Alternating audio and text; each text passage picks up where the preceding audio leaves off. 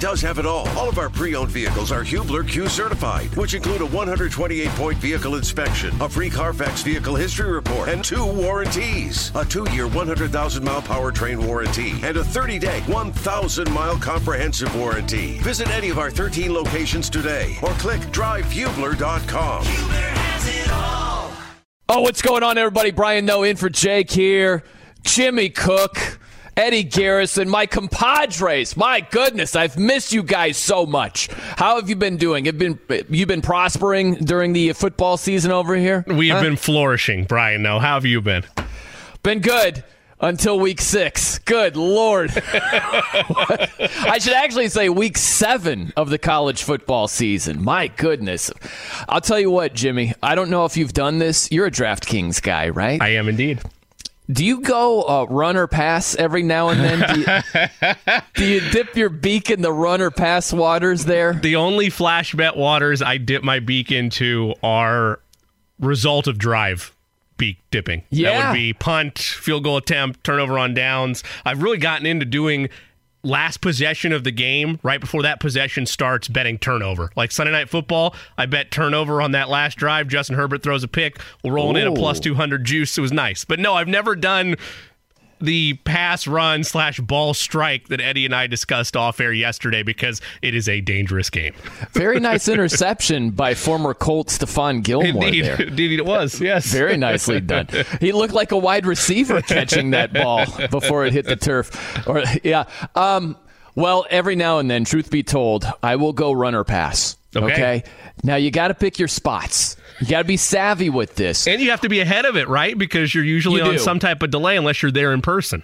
That's true, but if you're watching you know, like a network channel sure. with uh, an antenna, yes. not too much lag okay. time. Like if you're streaming a game, like if you're streaming a London game, you're like four plays behind. Yeah. You might not want to go run or pass there, but I thought I had a key spot in the IU Michigan game. Oh. It's raining. Michigan is leading by I don't know how many touchdowns toward the end of the game. I'm like, there is no earthly reason for Michigan to throw a pass here. I'm going heavy run. It was a screen pass. I'm like, oh no, what are they doing?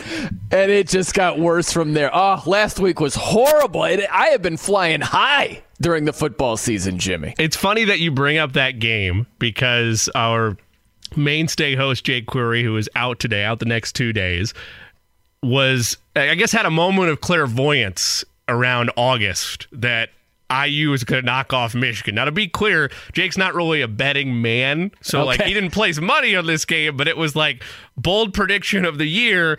IU's going to hang around, and we had we had a quarter there, Brian. We had a quarter of seven oh, nothing yeah. that felt just glorious. Like maybe the sun was shining brightly on the Hoosiers, and then they remembered they were the 2023 Hoosiers, and also Michigan remembered, eh, we can do whatever we want.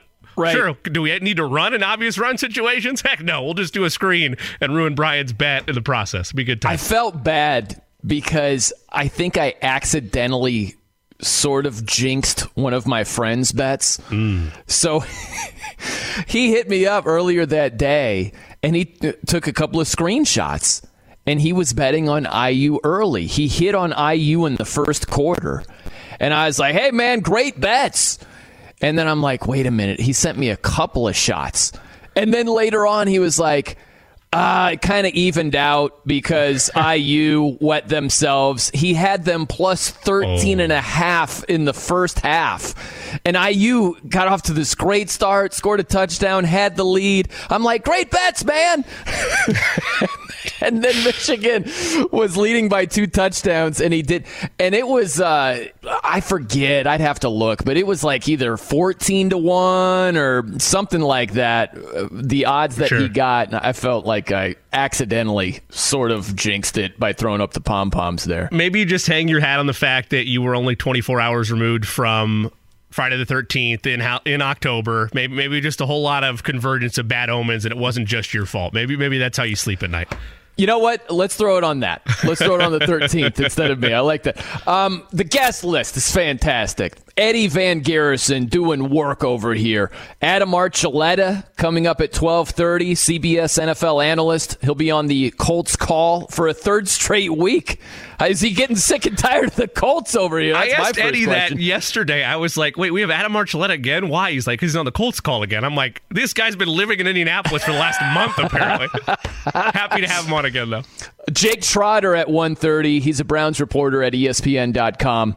Also, Matt Taylor, radio voice of the Colts. He's at 2 o'clock. Very good. I want to start off with positivity over here because uh, we're going to shift gears when we get to the Colts here in just a second. But I have my seatbelt on for what it's worth. Ha- you, you better you better be buckled up. Make sure that airbag is ready to deploy. Good Lord. But happy birthday to my mom. My mama dearest, she turns, I'm not going to say how old today. It doesn't matter. She see, still seems uh, young, spry, quick, awesome as ever. And I got to uh, sing happy birthday. It's a tradition, Jimmy. I sing happy birthday to my mom, to my sister. I used to sing to my nephews. I sang to my young nephew Ty at the time, and his response was, "Why did you do that?" so well, I don't sing to my nephews anymore, but I sing to my mom and my sister. Happy birthday to the matriarch of the Noe family. Well done. That's awesome. Absolutely. Yes. Uh, she went out to breakfast with my sister, so it should be a good day. Should be a good day. Now, we get to these Colts that was a very brief moment of positivity. Yes, I'm glad. I'm glad Fleeting. it was just tied for a birthday shout out. Now we're back. We're we're fully encapsulating the weather outside in downtown Indianapolis, which is dreary, rainy, and cold. How about this? If you feel like you need a positivity, like a life preserver, just just tell me.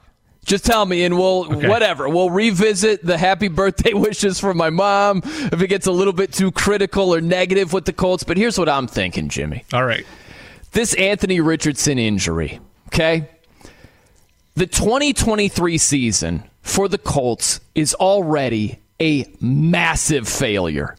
Massive failure. And look, I'm not blaming Anthony Richardson. He uses his legs. Okay, he's not going to be just a stand in the pocket quarterback. We all get that. I'm not blaming him for running, but the end result of the injury so early in the season just screws the Colts all across the board. Anthony Richardson attempted 84 passes that's it. That's all we talked about all off season, Jimmy, was limited reps in college, threw fewer than 400 passes, and now in his rookie season, he has 84 passing attempts and he's done for the year. Like this year was all about not wins and losses, it was about Anthony Richardson's development. And we're not going to see that unfold. That's already a massive failure. And I'm not blaming him, but that's the end result. I appreciate the offer on the positivity life preservers but but but uh, but I don't I don't need them because okay. thankfully you you are giving me the opportunity. I grabbed mine underneath my seat cushion right? I was ready to deboard the plane. I didn't go in a panic. I have my life preserver. I'm ready to jump into the chilly waters and address the issues at hand which are I agree with you the season in terms of get him reps is lost and I know that you'll likely push back on this, and maybe rightfully so. But going into 2024 and what is basically a do over of his rookie campaign, I feel better, not to say confident that it's going to be a lock that he's their franchise quarterback, but I feel better about his ability to play the position than I would have had I not seen him at all in 2023. The injury, like you, whatever, like you said, you can't blame anybody for that. If I blame anybody, it's whoever if it was Jim Bob Cooter, Shane Steichen, combination of the two that called that designed run at your own 25. Like that really frustrates me in general in terms of how to injure quarterbacks if you're looking at a manual of how to do it. But I'm happy we saw him. He was not this inaccurate, fearful of the moment quarterback that many projected he would be because he only had 13 starts in college albeit in a very small sample size. So while the season from his development is lost, I am not more fearful of his 2024 outlook due to this injury or due to what I saw on the field, if that makes sense. I, I hear you. I get the argument. I just see it differently because. Sure I don't know why people are convinced about Anthony Richardson. How can you be convinced he's a Not- franchise quarterback? Not convinced. I, I'm not convinced that he is their franchise quarterback, but I feel better about.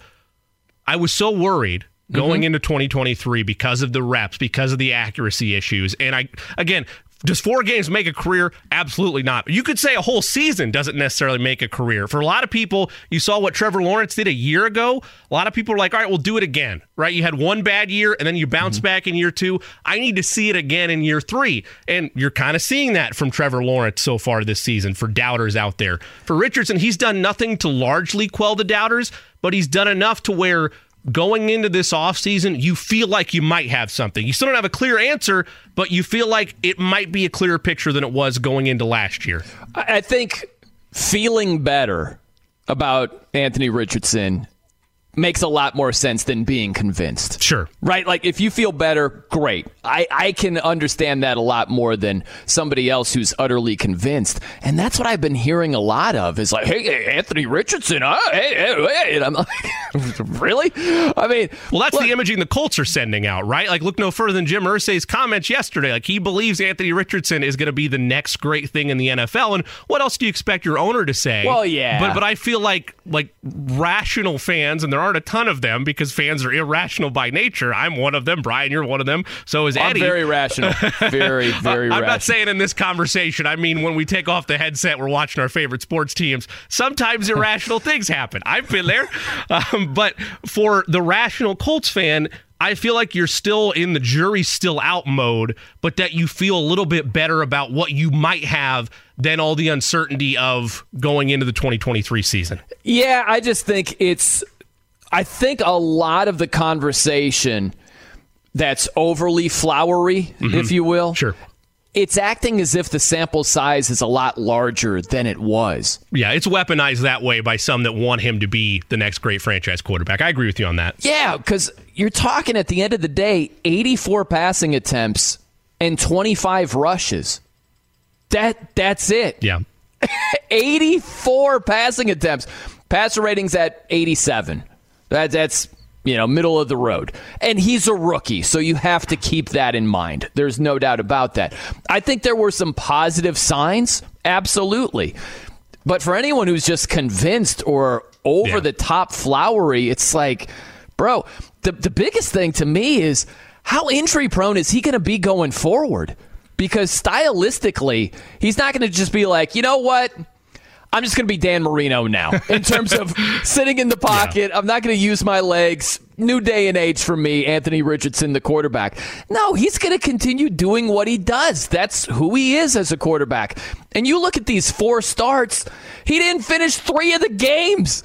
He had the ankle slash knee in the first one, then a concussion, then the shoulder injury, knocked out for the year. Four starts, doesn't finish three games. The guy's been a walking Yeah. medicine cabinet. So I'm worried about that going forward for sure.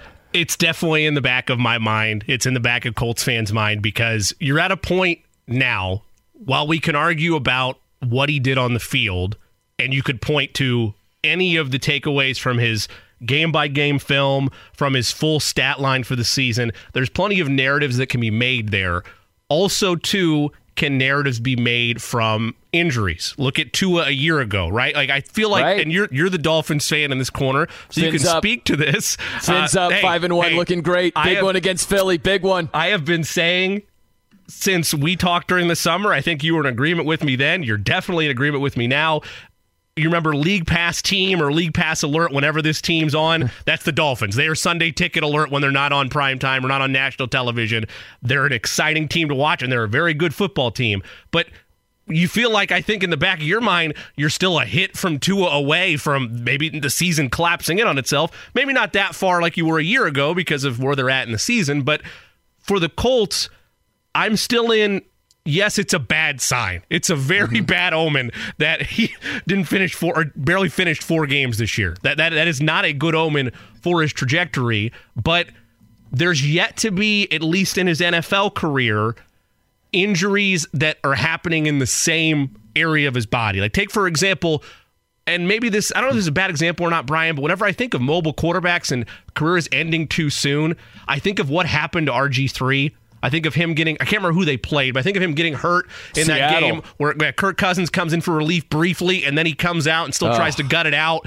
And like, I think of a career just kind of going down the drain in one game like that for RG3. I don't feel that way for Anthony Richardson because a we're not dealing with knees just yet in terms of long term serious injury. I know he had the whatever bump with his ankle slash knee against the Jaguars in the opener, but that's not our fear. Our fear now is a a shoulder injury. It's going to have a surgery that's supposed to.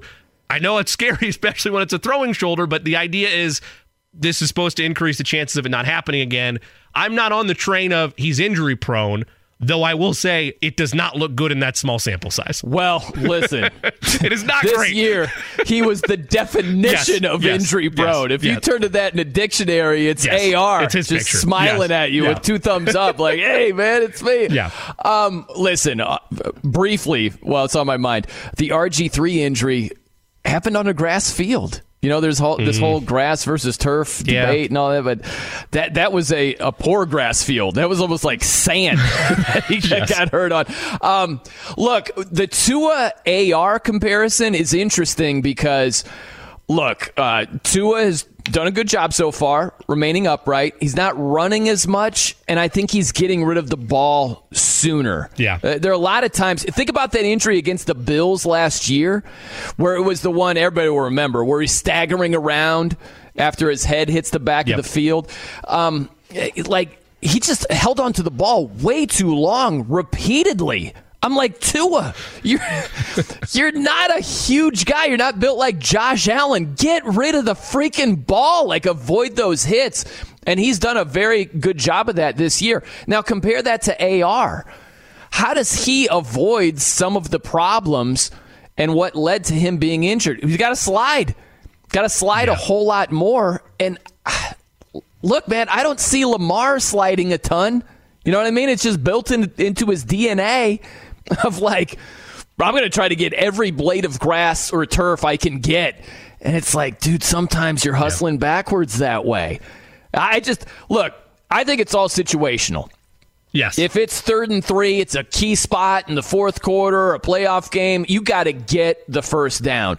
If we're talking week five and it's the first half, and, dude, and you're you- at your own 20 like Yeah. it's different if you're in the inside the five and then i get it okay like that's a great play design being five yards away from pay dirt but being not just at midfield not at your own 40 you're inside your own 25 like there's situations where maybe good idea maybe bad idea and that one didn't look like it was a i mean i guess he could have potentially done something else with the football but it felt like it was a designed run call for him and it's an unfortunate injury, right? I'm not going to sit here and Right, blame the right. Colts staff that like, oh, they got Anthony Richardson hurt, but it's like if I am looking with hindsight and I'm reevaluating how we use our dual threat quarterback, if I'm on that staff, I'm thinking, you know, maybe not inside your own 20, maybe. I I don't have an issue with it. That's just me. Sure. I know they're going to run him. It's injuries happen in football. It's unfortunate. But I'm with you on the situational side is what I'm trying to go Right, right, there. right. No doubt, no doubt. But the thing that's really alarming to me is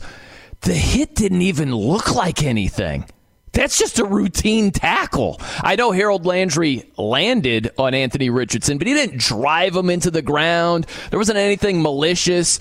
And AR just rolled onto Yeah. his back and pointed to his shoulder like, dude, I'm screwed up immediately. That's the scary thing is Anthony Richardson is built like a Greek god. He is Yes. put together well. And Bryce Young was supposed to be the brittle guy. Anthony Richardson makes Bryce Young look like Brett Favre. Yeah, he correct. looks like he's going to be the Iron Man of the NFL. How does Anthony Richardson suffer these many injuries this soon? And how is that going to change going forward based on his style of play? Unless he's just blessed with a blend of better luck and more discretion, he's just going to continue to get banged up. after the one in Houston, I was willing to sit down and say, well, you know what? Like maybe maybe it is just what he said happened that he pulled up too soon, that he wasn't ready for that last defender, and the momentum did cause whiplash and he hits the back of his head. So maybe that's just unfortunate timing. You learn, you grow from it. But yes, the more they stack up, and the fact that season's over for him, right? We knew that yesterday when they announced that he's having season ending surgery. So there's no more last impression for your rookie season that you're able to put into people's minds. All we have to go off of is the body of work. And while there are some bright spots on tape, there's also that looming factor of most of your rookie season is marred by injury. Where's the level of certainty about just your health, not your ability to play the position, but your health in 2024? And that's unfortunate. That that stinks that yeah. that's the conversation that he's going to have to be a part of. But that's life in the NFL. Total bummer, man. What, what's the mainstream takeaway from fans as far as the injury in the season so far? I, I, I think there is a high level. Well. There's a high level of optimism from people I talk to about the same thing I mentioned earlier, which is we might have something here. Like uh-huh. I, I, don't think the majority yeah, based of on fans, these 84 pass attempts and his 87 passer rating, we got a franchise guy. I think it's based on the six or seven years, whatever it was, of sucky quarterback I play. mean that helps mixed with hope, that, that, just, just blind optimism. If you if you haven't consumed food because you're lost in the woods for three weeks, then all of a sudden you find a rotting apple. Like yeah, I get it. That suddenly becomes a five star dinner. I understand there's some truth to that, but I would also like to point out the fact that I'm not saying their words have been franchise quarterback. I'm saying that there were all these question marks when they took him about what he could be, and those are still there in 2024. But I think it's less about can he play football at that position at a high level, and more so, can he do it consistently and can he stay healthy? There were mm-hmm. so many question marks about the reps, and they're still there. He only played four, really three and a half games but I never felt like the moment was too big for him. Like mm-hmm. he was throwing errant passes left and right in a small sample size. If he ends the year, which is not going to happen, but if we would have super simmed it out and he ends the year a tick or so below 60% completion percentage, that would have been a win in terms of the concerns that you had going into this season. You're not going to get that full body of work, but like there's pockets of, well, had he stayed healthy, what would the year have been that you can say, I'm looking forward to 2024. There are also some crazy Colts fans that are like, guaranteed franchise quarterback. This is it. Oh, Build the gosh. statue tomorrow. And yeah. there's also super pessimists that are like, go try to get a quarterback in this year's draft. I'm not in that camp, but they exist. And I've seen them in the break room. I know they exist. Our YouTube chat. I know they exist. So are his initials EG? Is that what no? No, his initials are not EG. Okay. Um, look, man, I think that the expectations like what you were thinking heading in. It's so interesting with Anthony Richardson. I just compare it to think of it with Bryce Young. You know, like what Anthony Richardson did and what Bryce Young has done, they're pretty similar. Just you know, statistically, uh, and it's like, oh gosh, Bryce Young, yuck, you know. And it's like, hey, Anthony Richardson, uh, and a lot of it's tied to who did what in college right? Bryce Young won a Heisman. Bryce Young was in the national championship game. Bryce Young put up huge numbers with Alabama, and Anthony Richardson started 13 games. And so the expectations factor into the evaluation of their rookie seasons, you yeah. know? And that's what's so interesting with AR is that for a fourth overall pick, his expectations were abnormal you know, they were abnormally low for a top five guy. And so when he plays well, I mean, he didn't like go crazy, but he played well. I think because the expectations were low, yeah, it's a bit of a Purdy effect. I know that sounds weird because Purdy was the last pick of the draft and AR was the fourth overall pick.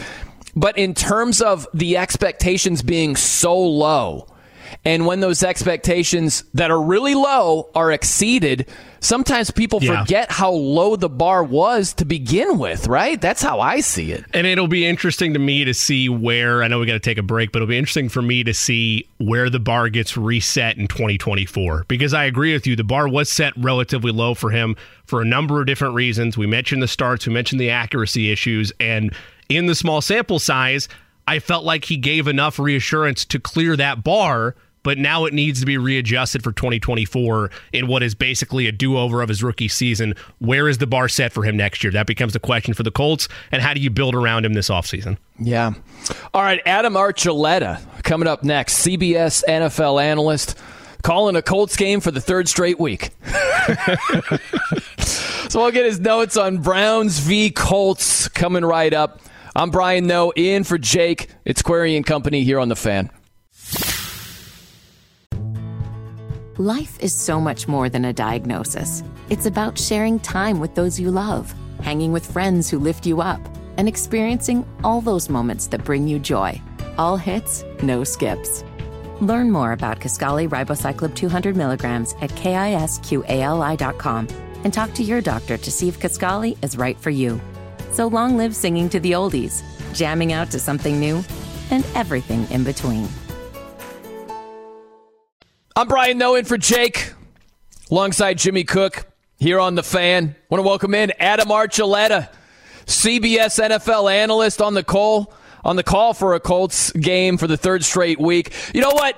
This uh, this music over there at CBS, where does that rank? I know it's, it's, a terrible question to ask you, Adam. Yeah, I think by default you have to put it at number one. But if you're being completely honest with the lead-in music, where is it with CBS with the NFL theme music right there?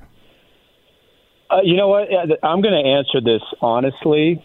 I, I, I, get jacked up when I hear it. To tell you the truth, I, I really do. Especially when uh, when it's like the off season and we start getting ready and ramping up, and we go to our seminar and they have that music playing. It, it kind of gives you goosebumps. So um, I'm a big fan of it. It's it's an indelible mark, I think, on all of us. Man, I am too. We're going to have to put our, our list together here in a bit, Jimmy, but that's got to rank highly there. Are you sick and tired of the Colts yet, Adam? If you're being completely honest with us, calling them for a third straight week here, huh?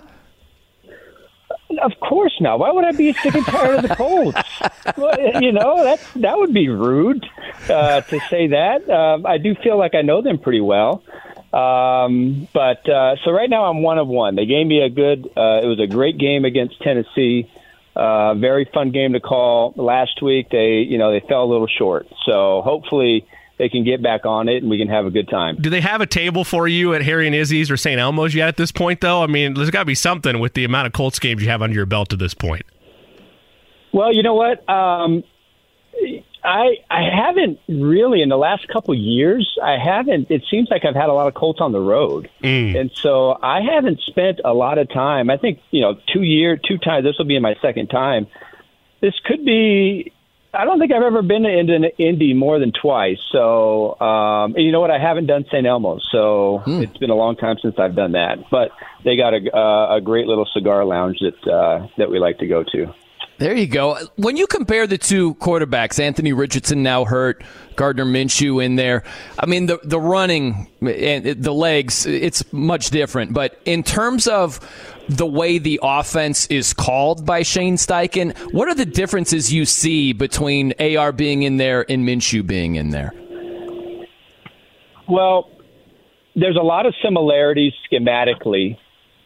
Um, I'll say that first um, the biggest difference that I noticed, not only calling this game and, and and and when I went back and I actually watched the film, was obviously Anthony's ability to run the ball. Uh, we all know that, but it's really there were opportunities to throw the ball downfield that I feel like Anthony would have taken those shots and that they actually had stuff open and they could have got gotten some big plays, some explosives. That for some reason I didn't think Gardner he didn't pull the trigger for whatever reason. Mm-hmm. And uh, I know obviously I mean this is uh, Captain Obvious. You know Anthony his arm there's a different in arm caliber right, and so um, it's just a fact. And so I, I feel like that in and of itself I think if they could have at least had the threat of a quarterback, and we've seen Anthony uh, willing to rip the ball in, into some situations, it, it changes the way a secondary can play you. And so I thought that that was really, uh, really a big element that was missing from the Colts offense last week. Adam Archuleta of CBS Sports is our guest. Adam, you mentioned going back and looking at the film. When you looked at Gardner Minshew's tape where were your lines of his turnovers? Was it more so him and just like things he was doing, or was it Jacksonville's defense being a, a very tough out that day? Well, it was a combination of both. But look, you know, uh, they were they were bad turnovers. Um, there's really there's no really one a, a way to say it in an easy in an easy manner. The throws, um, they just weren't good throws, you know, and, and, and it's atypical. You know, usually he doesn't he doesn't do that. That's not really his profile.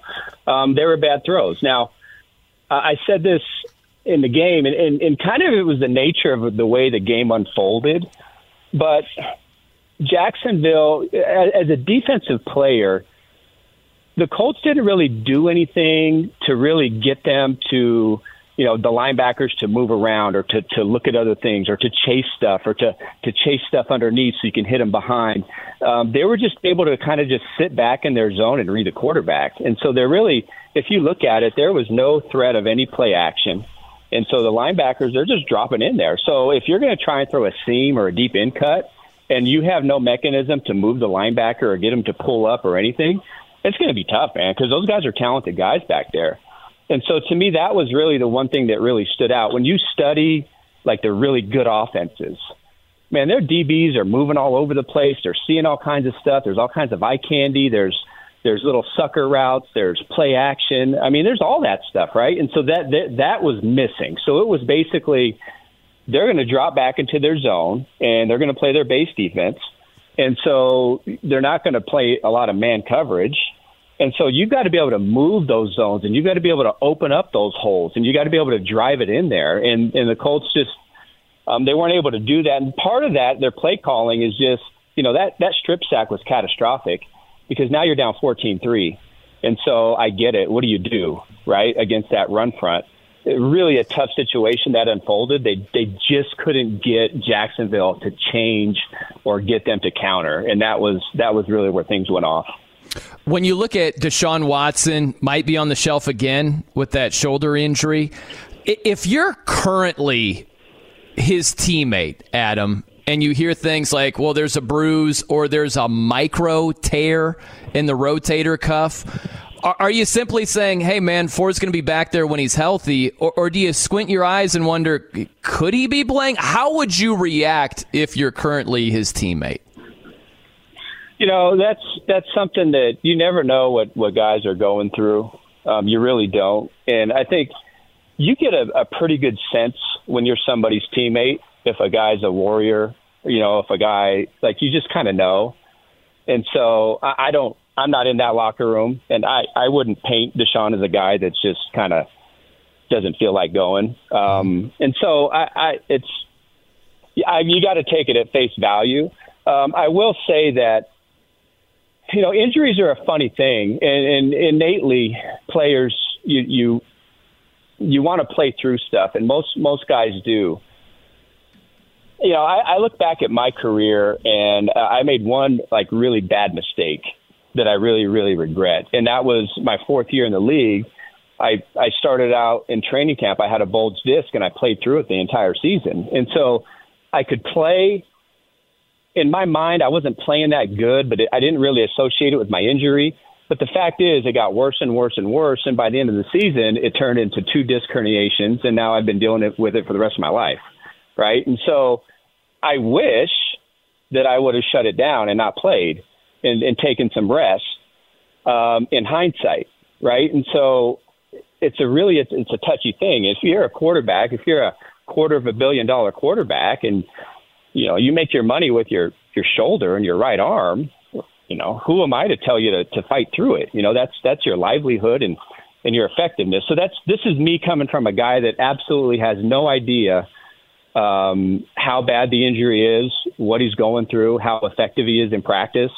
That's just my general thoughts on injuries. I think it's a uh, there's things you can play through, and then again, at times, I wish that you know I I, I would have had a much different outcome if if if maybe I shut it down in, in a time where uh, I kept playing. Adam Archuleta of CBS Sports is our guest. Adam, I asked you this a couple weeks ago, and I'll ask it again, but you already mentioned it with game script. It was tough to get a real feel for where the Colts running game is right now. But from a snap count standpoint, it was 80 to 15% in week five. 50 to 42, still an edge to Zack Moss over Jonathan Taylor, but it was a little bit more in the middle with those two backs. Did you see anything that stood out to you on Sunday in terms of where things might be trending as Jonathan Taylor continues to be eased back into this Colts offense? Yeah, again, it's really, really tough. It was a, a game that got away from them. Uh, I would say this: it, it's we think it's easy, but for guys to just miss time and come back, it's it's not that easy. I don't care how good Jonathan Taylor is. So there is definitely a working your way back process to this. Um, uh, in my opinion, just knowing great running backs and just being around the game I, I think before he really, really starts to feel it, he's got to have a 20 touch game uh, in the run game. You know what I mean? Like you've got to get that lather. You've got to get into a rhythm. You've got to get like, you know, you can't just come in and just get peppered in and just sprinkled in and think that you know all of a sudden you're going to find your groove. I just feel that he needs to have, you know, these these backs. They've got to have some volume, and they've got to get into a rhythm. And so I think until the Colts are able to get into that type of a game, I don't think that he's going to get back to himself. Um, and that's just that's just what I feel. So I think there is an easing an easing in process. Um, again, last week was probably very frustrating. Um, but you know, I go I go to the Browns. Look, they were playing the 49ers, who's one of the best run defenses, one of the best defenses in the NFL, with a backup quarterback, with a really tough front without Nick Chubb, and they found a way to run the ball for 140 yards. Right. Yeah. So I think you know, like don't abandon it, and especially the way the Colts offensive line played against Tennessee against another tough front. Um, I think sometimes you still gotta you still gotta attempt to run the football and not just say, "Hey, these guys are really really good," and try to get cute and try and get tricky. You know, you still got to. I feel like the Colts, if they're going to be successful, they're going to have to be a strong running play action football team. I just I just truly believe in that and and and that's what I think they have to be. I have to know, Adam, because I always remember when you were in the NFL, they would show this video of you you were in like a push-up position and you would like spring up and you would either do a 180 or like a full 360. And it's like, how did that come about? Like, where were you when you first started doing that? Whose idea was it? I have to know that.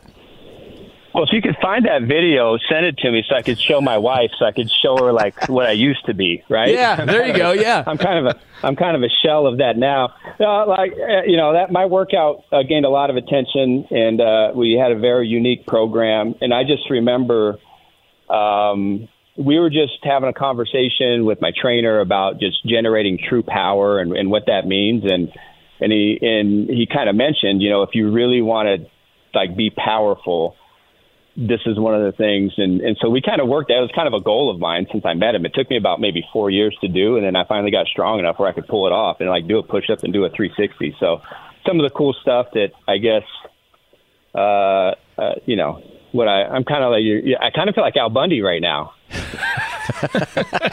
you really you really put me in that you really put me in that Al Bundy kind of mood right now. So um, yeah, I, I appreciate it. Yeah. Yeah, man, I'll never forget that. It was impressive. They, they, would show that during your games, and I'm like, wow, how the hell does he do? I'm going to try that after the show. I think I could get a good 45 degrees right now, Adam. That's about it. That's all I could promise. I like your chances. I think you should do it. Yeah. I think you should film it. Yeah now I won't even look at myself in the mirror after I get out of the shower. I just I don't even make eye contact in the mirror anymore. So that's that's that's where I'm that's where I'm at. If I try the experiment, I'll throw it on X. I'll, I'll tag you on X over there, so you know what, what you're looking at. That'll that'll make you feel even better about your Al Bundy glory days, right there, Adam. Uh, before you go, what kind of dude is Spero Dedes? I, am not talking about in the booth because he's phenomenal, but what's he like uh, outside of work? Oh, that's my guy, man. Um, so I worked with Spero. I think we were together four years, and then I was with Gret with Gumbel the last two years, and so now I'm back with Spero. And uh, Spero's my guy, man. He he's actually become one of my best friends. Um, good dude. He he is a um, he's a true man of leisure. He, I mean, that's that's the way I describe him. He is he is a man of leisure, and you know he does. He's he's had this just really awesome career, and one of the few guys that I don't think a lot of people may know this, but right out of school, he got the the Lakers radio gig. That's right. Um, I, which, absolutely. Which, which, which is pretty pretty unbelievable, right? so um, no, Spero's a good dude. You know, when he's done with hoops, you know, after the uh, with play NBA playoff hoops, he spends about uh, five months in Greece with his wife, and so um, you know he that's kind of the way he lives. But uh, I'm really really thrilled to be with Spero and you know love hanging out on the road and you know going to get a cigar, ha- checking out some great cigar bars and that kind of stuff. But uh, really a good dude that, that that really enjoys you know again, I think being a man of leisure is the best way to describe him. That's great, man. Well, hey, Adam, fun with you today, man. Hope you enjoy the Colts for a third straight week, and uh, uh, really enjoyed the visit, man. Have a good evening. Yeah, thanks for making me kind of like feel bad and good at the same time. So I appreciate that. no problem, man. That's what we're here for. Have some St. Elmo's. It'll make you feel better. All right. There you go, man. There he is, Adam Archuleta. CBS Sports NFL analyst, be calling the Browns and Colts on Sunday. Uh, you a cigar guy, Jimmy? No, not really. No. You? well, I, I, didn't realize that when I asked you that question where this was going to go. I should have. So I, um, I'm divorced now, unfortunately.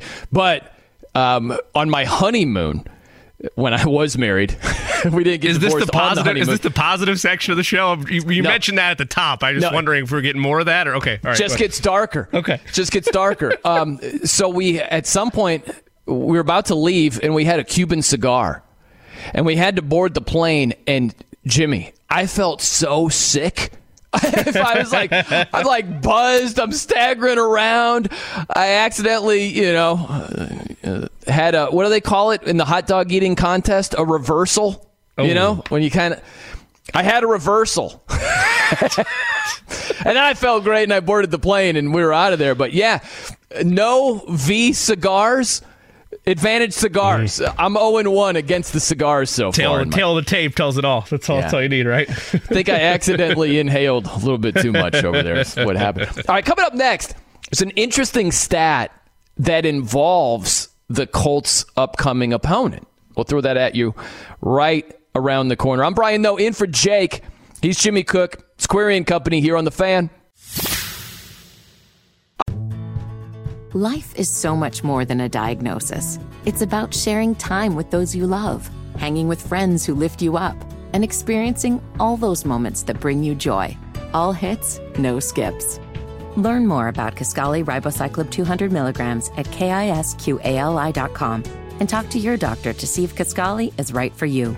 So long live singing to the oldies, jamming out to something new, and everything in between. Brian Noe in for Jake. Jimmy Cook here. So, crazy stat involving the Colts' upcoming opponent. So, they obviously host the Browns, who played the 49ers last week, Jimmy. And the stat is that the the uh, the the team that plays the 49ers the next week not so good. Not so good the following week after facing the 49ers. We're talking, this is obscene, man. I, I don't know if uh, gambling Jimmy is ready for this. Uh-oh. You know, might, might be taking notes here. You know, kind of like a lick the pencil, if you will. Sure, sure. I'm ready. I'm standing at attention, ready to, ready to go. Yeah. Teams that play the 49ers. In 2023 or like over the last 15? Going back to last season. Okay. The last 19 weeks. All right. They are 1 and 18 straight up. They do not fare well the week after playing the 49ers.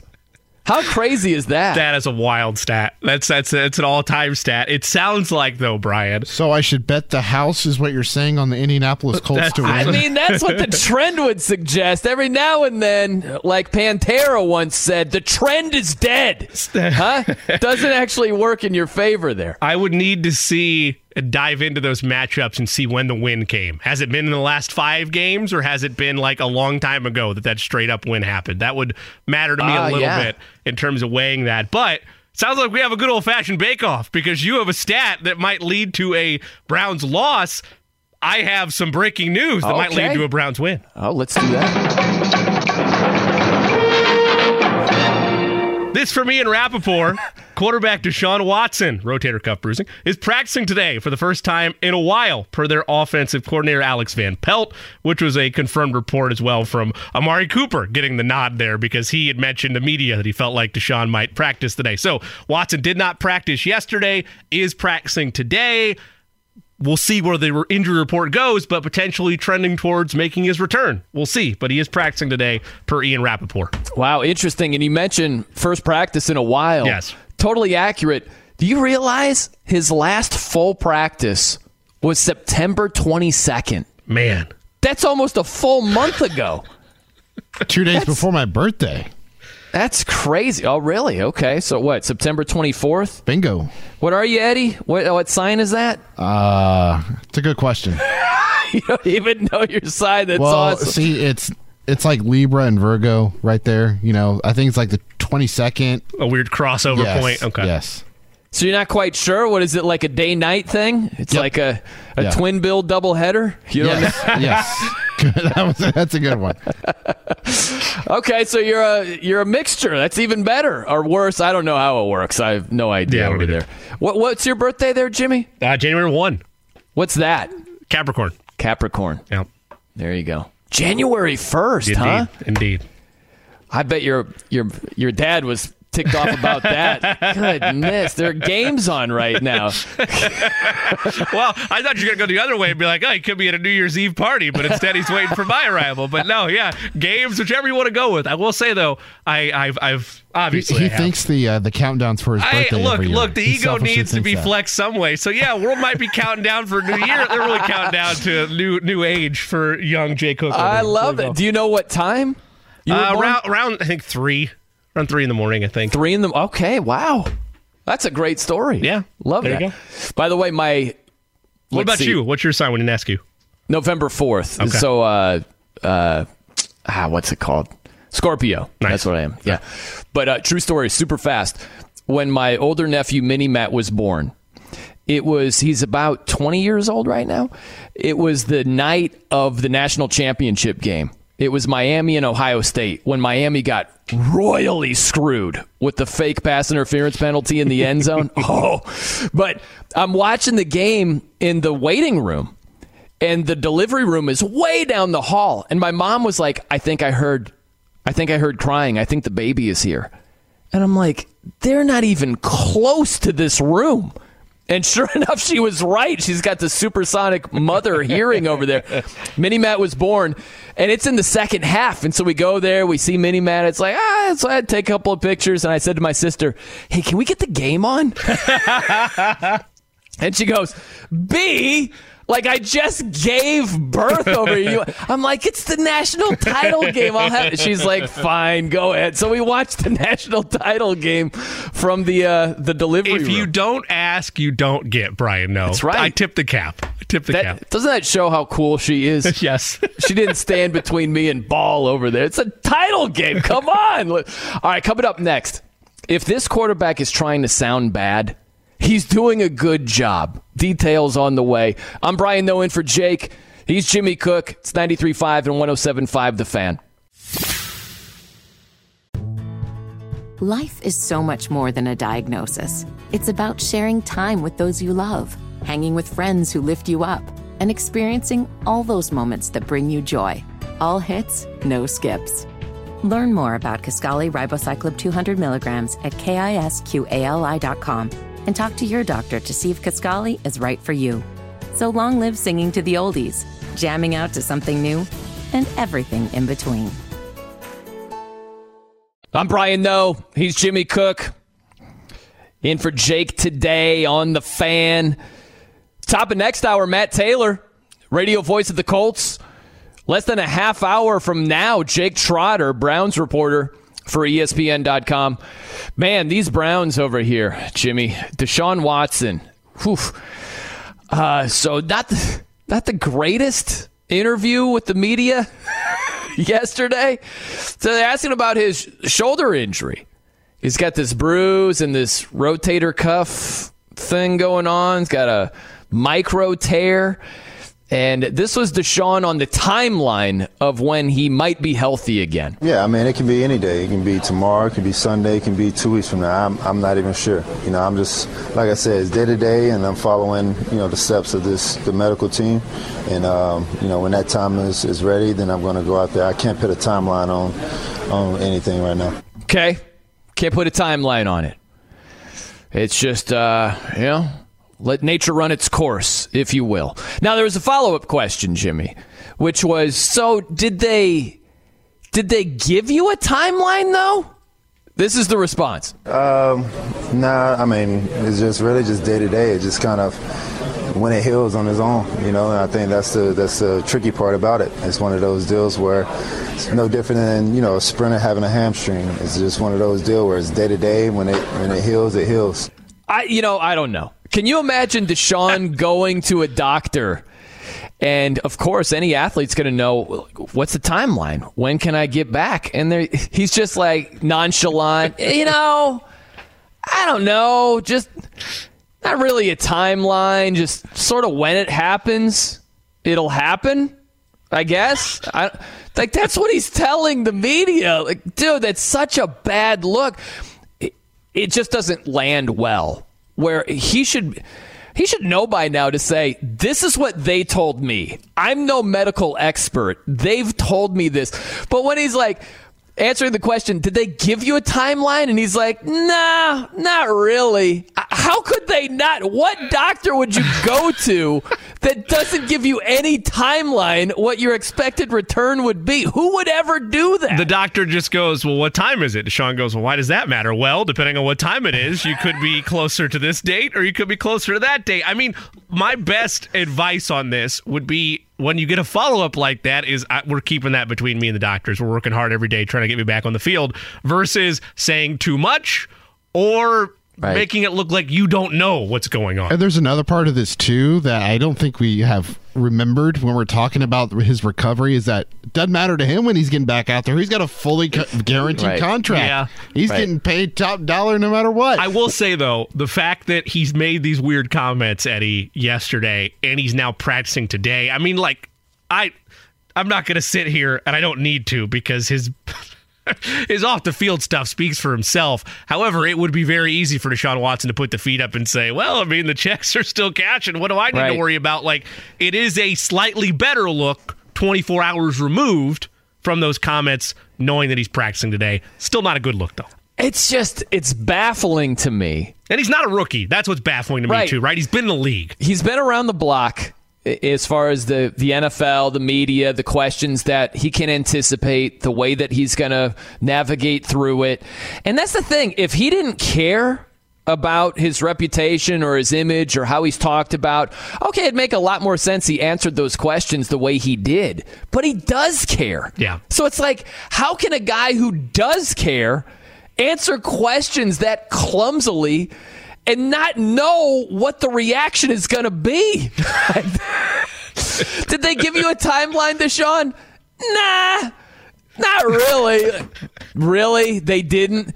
Because it comes across like a guy who I don't know what the truth is.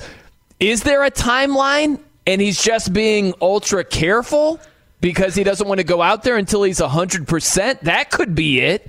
I don't know what the truth is, but that's the way it comes across. Does it come across as more incompetent because it's the Browns?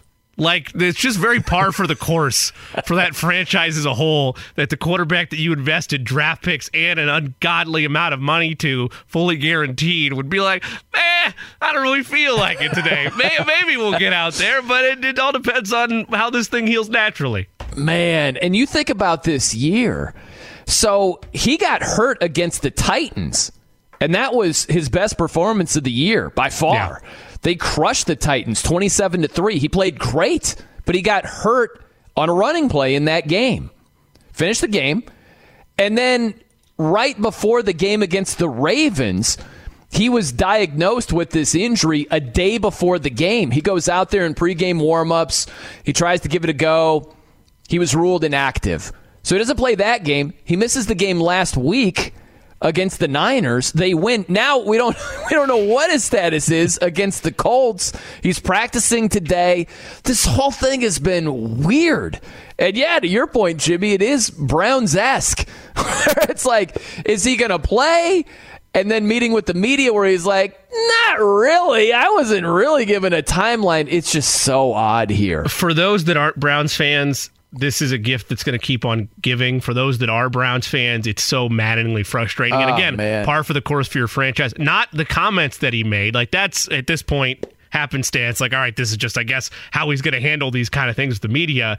It is the fact. So I was trying to figure out, well, they're like what two years into this now. Like how much is left on the contract? Well, there's three years. Okay, that's that's not too bad, right?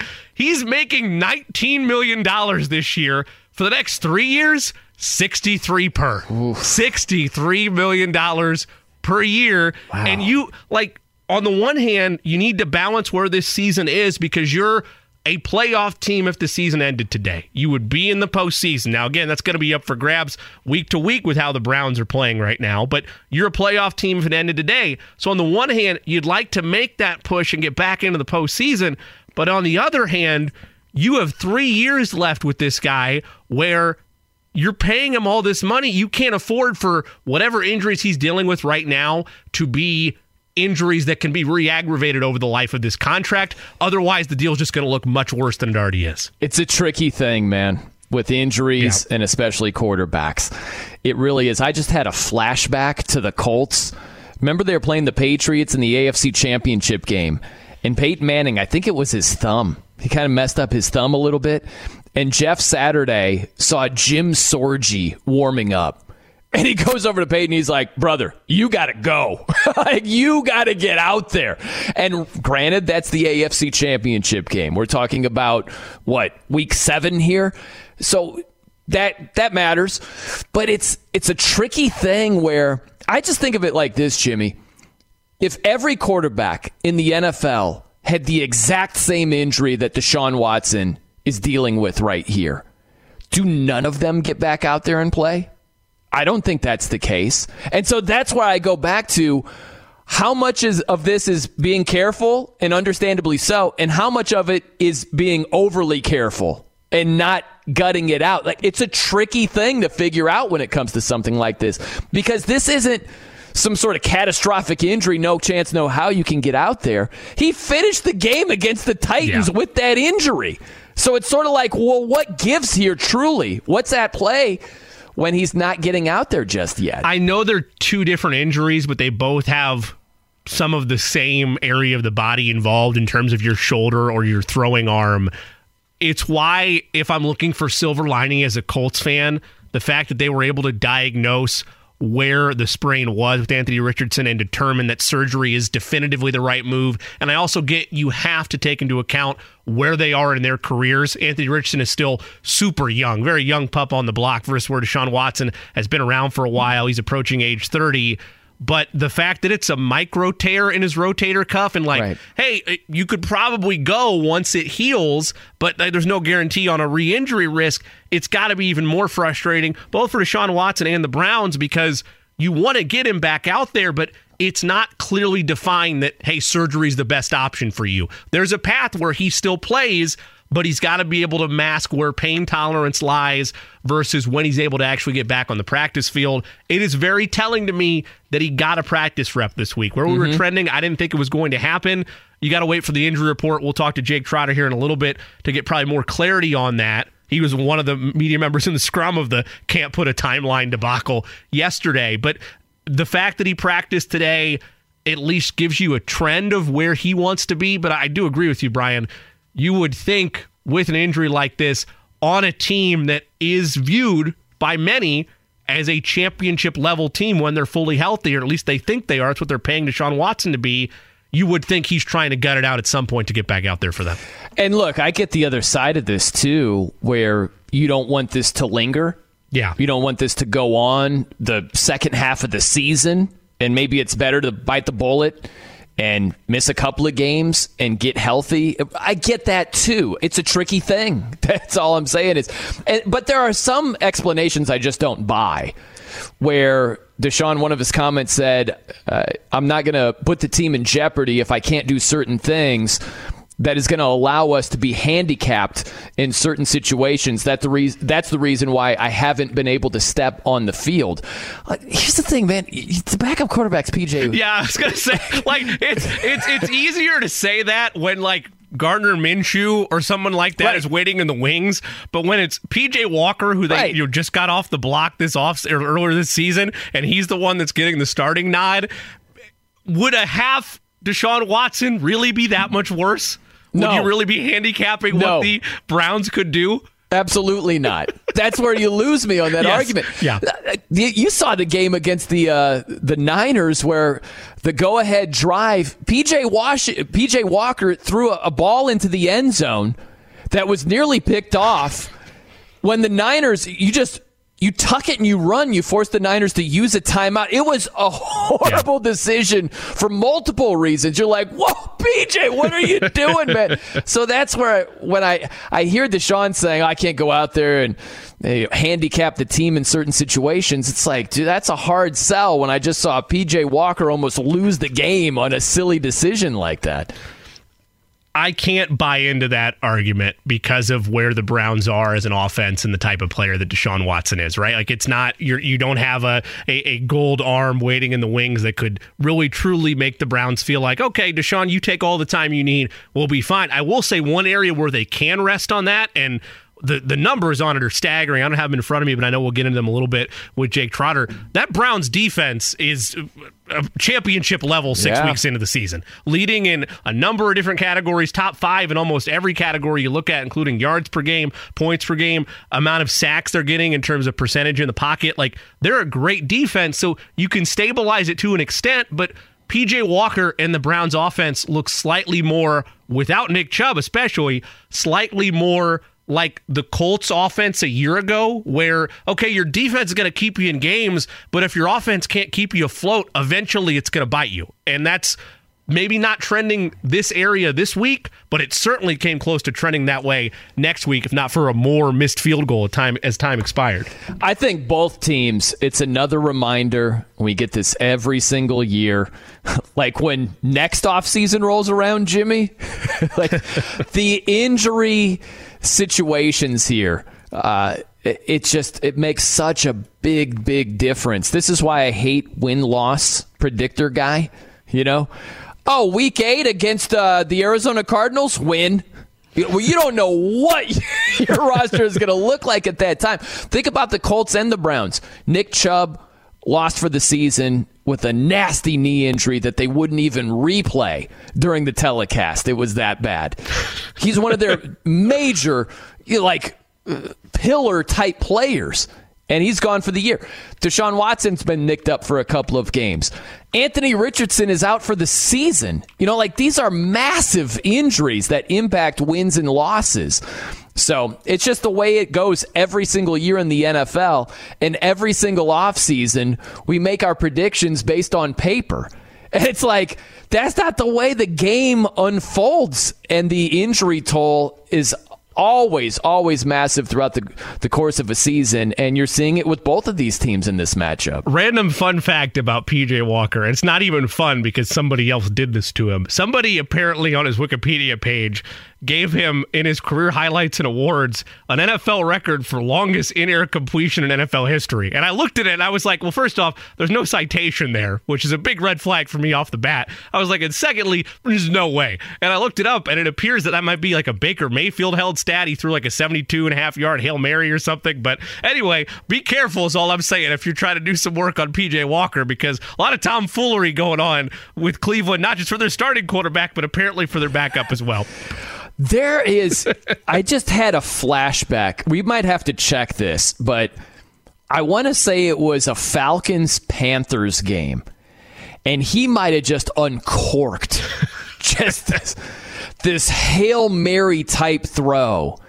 We're going to have to dig into that, man, because that might have been PJ Walker throwing that. You pass. think so? You think it's yeah. real? I, it could be because the citation thing labels it as October of 2023, which is why I'm worried oh. that like oh. this is a recent edit. But I don't know. I, I Wikipedia is a dangerous game sometimes. I think know. I again, I'd have to check this out, but I want to say I remember PJ Walker just uncorking this massive throw, maybe to DJ Moore. But for some reason, I think it was Panthers at the Falcons. And it was just this wild back and forth, crazy swing type game. I don't know. Maybe so it occurred he, there. He, he, did unload a 62 yard Hail Mary, but there's one that says that Baker apparently had a, a 72 yarder at some point as well. A so we'll 72 we'll, yard we'll, Hail Mary. We'll, we'll, dig into this and figure out if that's Ooh. a real notation or not. But it speaks volumes to your point earlier about Deshaun Watson and if he has a leg to stand on of, you know, I really am yeah. handicapping the offense uh, I don't want to yeah. handicap the offense by not being out there. The fact that we're having to debate whether or not PJ Walker, who again was activated from the practice squad a couple of weeks ago and you know had a little bit of time in the XFL during COVID, the fact that that is the conversation that we're talking about tells you all you need to know in terms of would the Browns be better if Deshaun Watson was out there or not. Yeah, another one of uh, Deshaun's comments. I've seen people talking about go out there and play, but if I can't control the ball, then I can't throw it and there's no benefit of me being out there. This again, Jimmy, is a hard sell. You can't control the ball. You just throw it, and because this micro tear, you're meaning to throw it to the left, and it just goes to the right, or you know what I mean, like, or it just sails on you. You can't get. It's a hard sell. I there's no perfect way to handle this, but I think a better way would just be like, look, I've got this shoulder injury. It's affecting my accuracy, and I think it's better to get healthy now instead of maybe injuring it more and this injury lingering. I think that's the best way to handle it. But this, have you been given a timeline? Nah, not really. And I can't control the ball, and I'm handicapping this team while PJ Walker is taking, uh, you know, snaps from behind center. It just, I, I don't think he's he's handled it very well. He doesn't come out smelling like a rose. I'll say that based on his comments. Deshaun Watson's comments and the whole, eh, I don't know where I am type of feel make me feel better about where the Colts are right now, just because there's at least clarity yeah. there. There's an answer of what's happening with your quarterback. Whereas with the Browns, eh, maybe he's going to be out there. Who knows? I like this. Were you given a timeline? Um, nah, I mean. I think that could be our uh, our ongoing thing. You could like, say anything else. Yes, I don't want to disclose it. Yeah, that's between me and my doctors. Yeah, nah, is not yeah. not not ideal. Hey, did you hit on the uh, the uh, Jags Saints over on Thursday night? Um, nah. I mean. hey, did, did we get a run in the first inning of the ALCS yesterday? Oh. Um, nah. I mean. you got to go uh, Yursi. Yes, run second inning. Yeah, right? I should have. I should have yeah. done that. Should have. Should have rode the train they again. had three there. They did. The they Astros. did. To which I asked the television, "Where was Why? that in the first inning? Where was that's, that when I had the bet? Huh? Ah, the, I swear, the amount. You think Twitter or X? There are a lot of trolls. They have nothing on the gambling trolls. Oh my gosh! How many times? How many times, Jimmy? Do you bet a team or bet an inning or what? And the next game, the next inning, the next whatever, they do what you thought they would have done previously. It happens constantly. They're everywhere. They're there. They're there. They're there to pull you down and make you feel worse about the bet that you made. Hey, man, real fast with these banged up quarterbacks. Trevor Lawrence tonight with the knee injury injured his knee on one of the last plays last week against the Colts. So we don't know if he's going to yeah. go. My gut feeling is he's going to try to go. What do you think about that? Yeah, Jimmy? I'm, I'm kind of with you. I think he will. Yeah. Feels like it. I don't have any evidence, but it feels like he's going to try to go. Justin Fields got the hand injury. Jimmy G back injury. Ryan Tannehill was limping around in London last week against the Ravens ankle injury. Eh, a lot of banged up quarterbacks, man.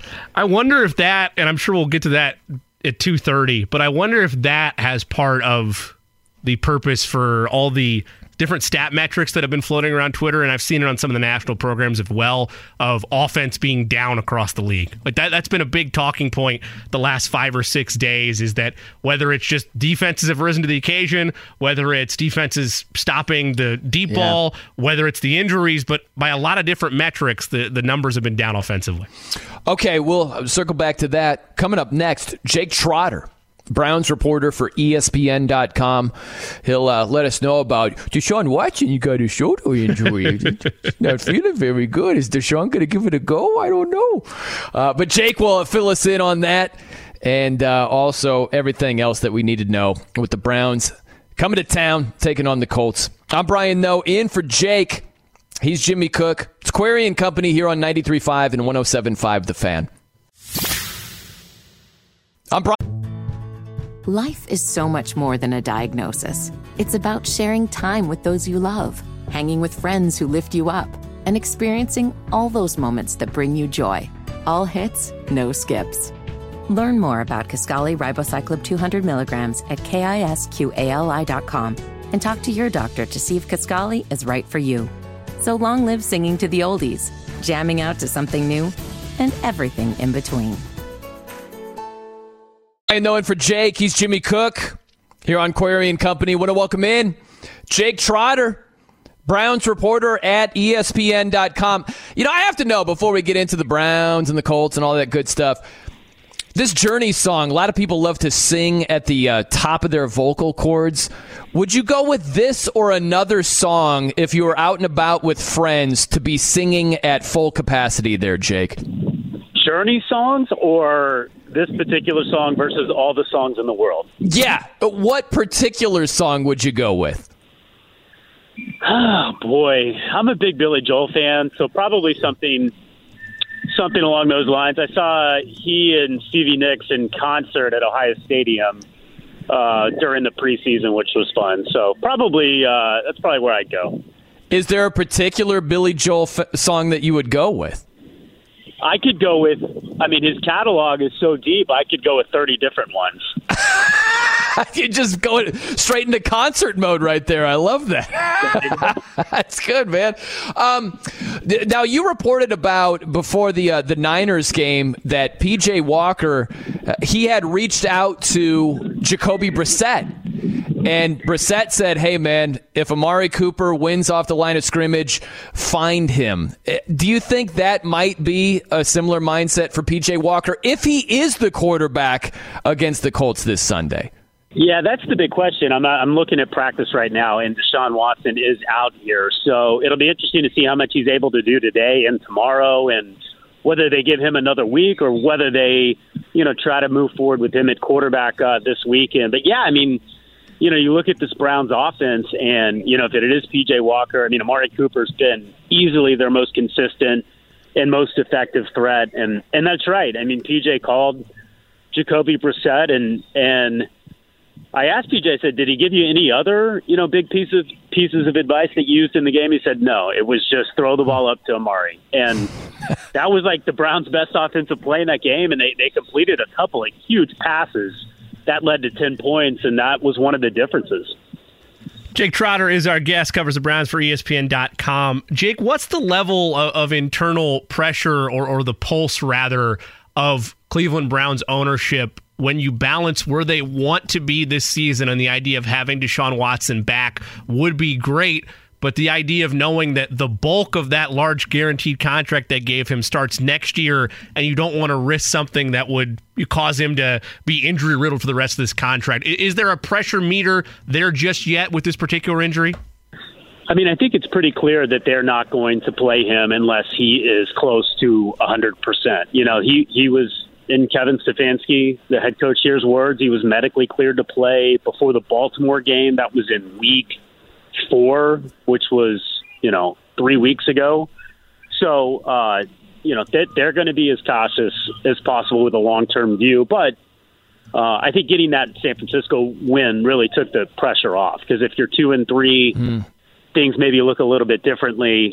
Now at three and two, I think you feel good about the plan that you had in place.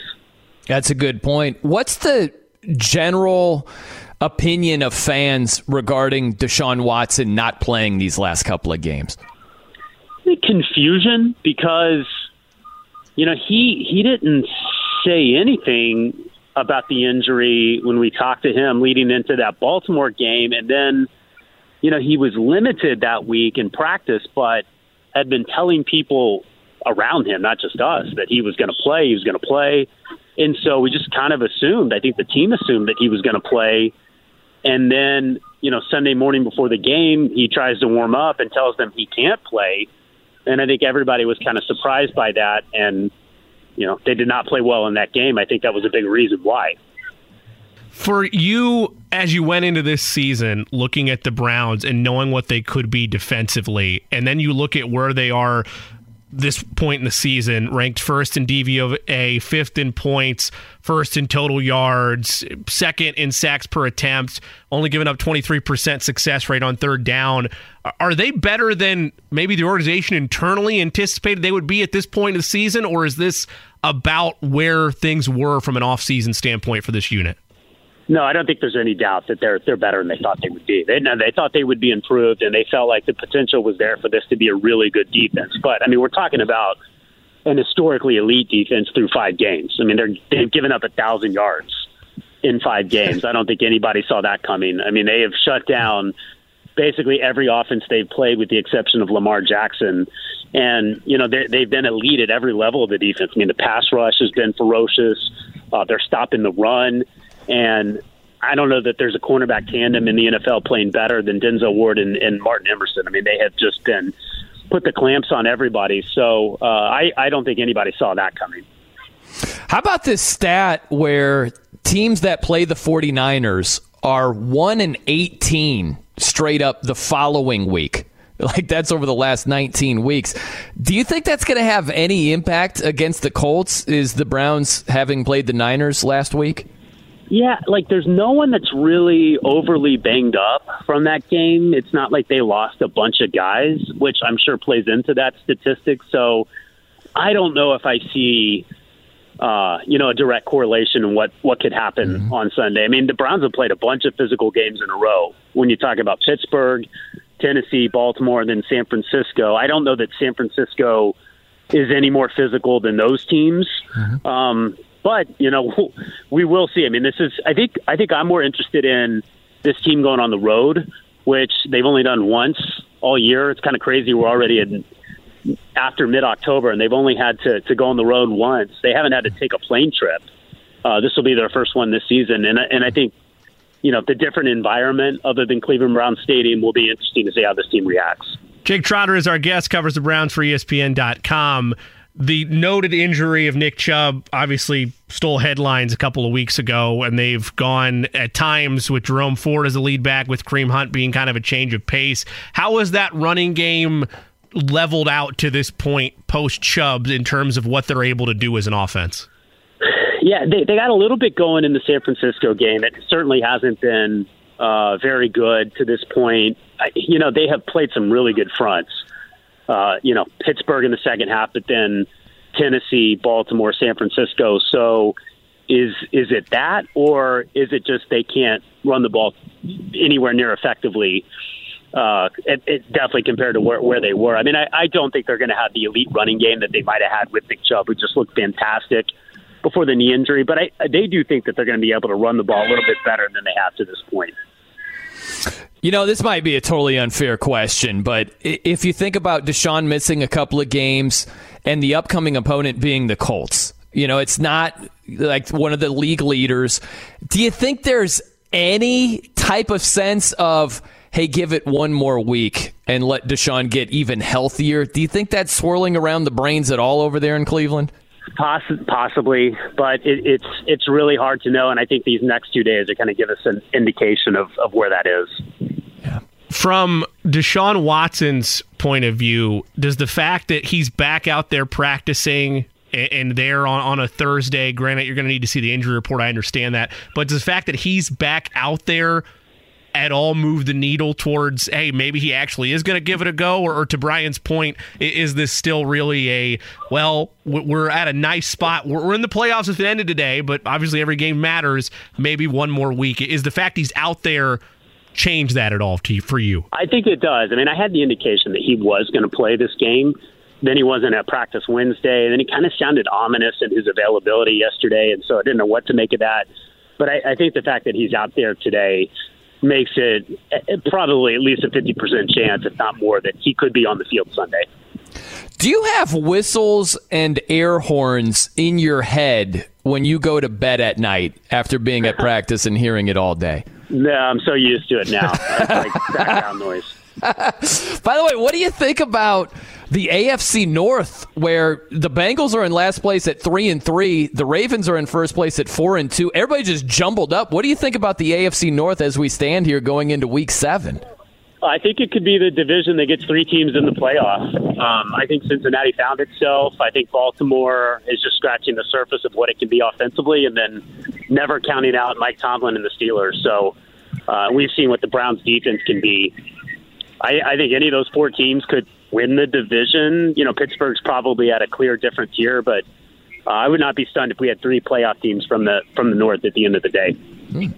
Jake Trotter of ESPN is our guest. Jake, are you at all worried, you and the rest of the guys on the beat, that uh, maybe Amari Cooper might be coming for your job, getting a little cred today on the on the on the tweets about Watson practicing? Yeah, he broke the news. He, he had the scoop. Very nice. Uh, is Amari a Billy Joel fan, by the way? That would bring it full circle, knowledge. right? Not no. my knowledge, no. That's unfortunate. I was holding out hope he was right there. Jake Trotter, always good to catch up with you, man. You do an awesome job, and uh, hope you have a great rest of the day. Appreciate you guys. Take care. All right, you too. There he is, Jake Trotter, Browns reporter at ESPN.com. Uh, how do you feel about Billy Joel there, Jimmy? Love Billy Joel. Do you? Yes. I used to make fun of Billy Joel. Not really Billy Joel, but when I was doing radio in Albany, New York, huh? Upstate New York. Shout out to the 518. They had at their arena, it was the, uh, I think it was the Times Union Arena, they had a banner for Billy Joel. And it was like, Billy Joel has played here nine times. And I'm like, man, your sports scene sucks if you've got to retire or have a banner for Billy Joel. Like, good lord, can we win something around here, Siena? Can we get a banner instead of having Billy Joel in the rafters, please? You know, we actually have a whiteboard in the studio, and it says Brian Noe is hosted here, and then we we just have to keep erasing it and change it every time we get you back on. oh my gosh, we got. Who else does that? Does anybody do that? Is it is it on the city, or does it speak to the cachet of Billy Joel that well he warrants that? Because I mean, I, I would say if anybody does, he does, no doubt about it. That's the thing. You could go the positive direction like you have like i generally try to you yeah. d- generally yeah. do you do yeah. a great job with Thank that you. you know if, if, billy joel is just that massive of an icon that we uh, threw something in the rafters there banner wise and it's not a reflection on the sucky sports teams in this area at all. It's just the greatness of Billy Joel. I mean, look, let's not forget that we are just a couple months removed from MSG and James Dolan and Company honoring Billy Joel for 150 sold out lifetime shows at the Garden. Like, I mean, it, there, there's at least if the Garden is doing it, then I think there's some ripple effects of where it's okay for you to do the same, right? I feel like that's that, that at least at least you're not in the water alone if an iconic venue like that is willing to do it. Maybe, maybe, but that's 150, you know, versus what you say, versus nine. nine. By the way, super fast. I love that going into the Niners game where you've got PJ Walker. He reaches out to Jacoby Brissett and says, "Hey, man, any advice?" He's like, "Yeah, throw it to Amari." He's like, "Okay, I got that. Anything else?" No just find Amari. By the way, I did figure out who that one win was. Oh yeah, who was it? It happened this year. It snapped the streak. Last year opponents were 0 and 15 after facing the 49ers. Week 1, the 49ers beat the Steelers. Wait, Week wait, 2, wait, wait, repeat that because I don't want to undercut the stat, but isn't the stat they beat the 49ers and then they lose the next no, game? No, no, no, no. They No. play the 49ers. Oh, it's just play them they- at all. Yeah. It's Yeah. not okay. Yeah. Okay, because I'm sorry, I was operating underneath the Browns' win last week, so it's just playing. Okay, Correct. Continue. My apologies. Yeah, so last year teams were 0 and 15 the Sure. week after playing San Francisco. That streak snapped. Week 1 they San Francisco played Pittsburgh. They defeated Pittsburgh and then Pittsburgh in week 2 defeated Cleveland. Wow. Ah. Full circle. Circle. That's that's a crazier stat now. I don't I don't have the proper way to describe my love for that stat because I thought it was just you beat the 49ers and then No. you lose the you just face them. You're in the Yeah, same just- you building just play with them. the 49ers. Just and, play the 49ers hey, and then you're awful the next just week. Kyle Shanahan shakes your hand is like, hey, I don't know what's going to happen this game, but you're losing next week. That's all I know. I'm Yeah. sorry. It's just the way it goes. Yeah, you guys fought hard. Uh, prepare. It's just the beginning of the losing streak right here.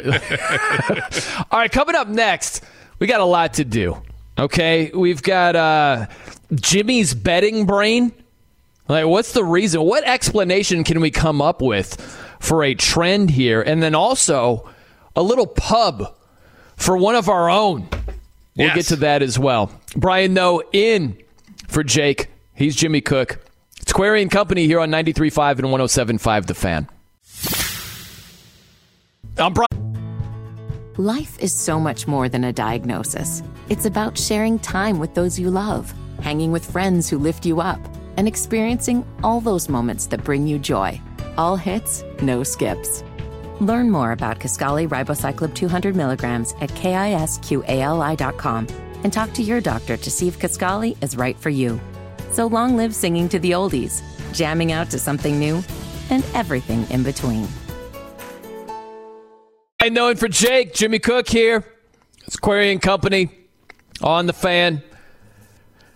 Man, you know, I, am just going to think of Jake Trotter belting out Billy Joel now at uh, his favorite watering hole there, you know? I mean, it's hard to not put We Didn't Start the Fire as one of those you'd belt out. A Piano Man, most definitely. I mean, but yeah, that Jake Trotter, at least for the foreseeable future, uh, he's going to pop into my head for, for a little bit when I'm thinking of people on the bar scene.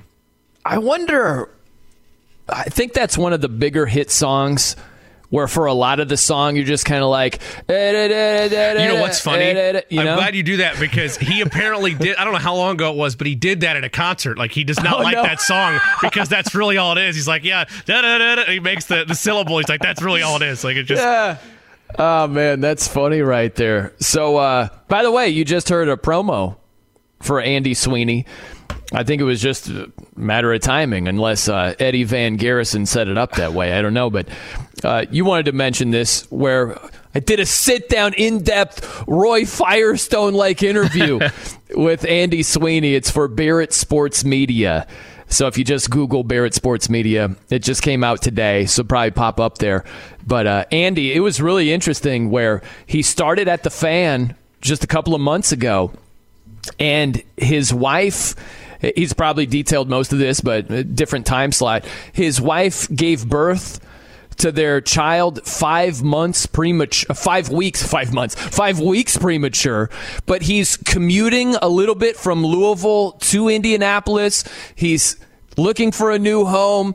His wife gives birth to their child five weeks premature. They're in ICU. It's this whole, yeah. and he's doing radio shows they in the morning the whole time. Like, yeah, like the whole the whole thing. Like you're trying to balance. Literally, you talk about where's your work life balance at. It, it is. It has been a a tumultuous for a certain level of trying to balance everything for for Andy and for his family. And as he mentions in that piece, you know, things have have stabilized a bit. But yeah, I mean that's you talk about one life change happening, but you combine them all three together at once. That it's a it's a very stressful time, no doubt. Yeah, yeah, and that's he, he pulled it off, man. He did, and, and, and just getting to hear his perspective on all that. Again, you mentioned that you had that sit down conversation with him over at Barrett Sports Media. Uh, if you're googling it, like Brian mentioned, just search Barrett Sports Media. It's on the headline. Andy Sweeney's on a wild new ride in Indianapolis. So my my favorite aspect of it, which is the conversation that I think a lot of people, sports fans, think about as they approach the next stage of their life is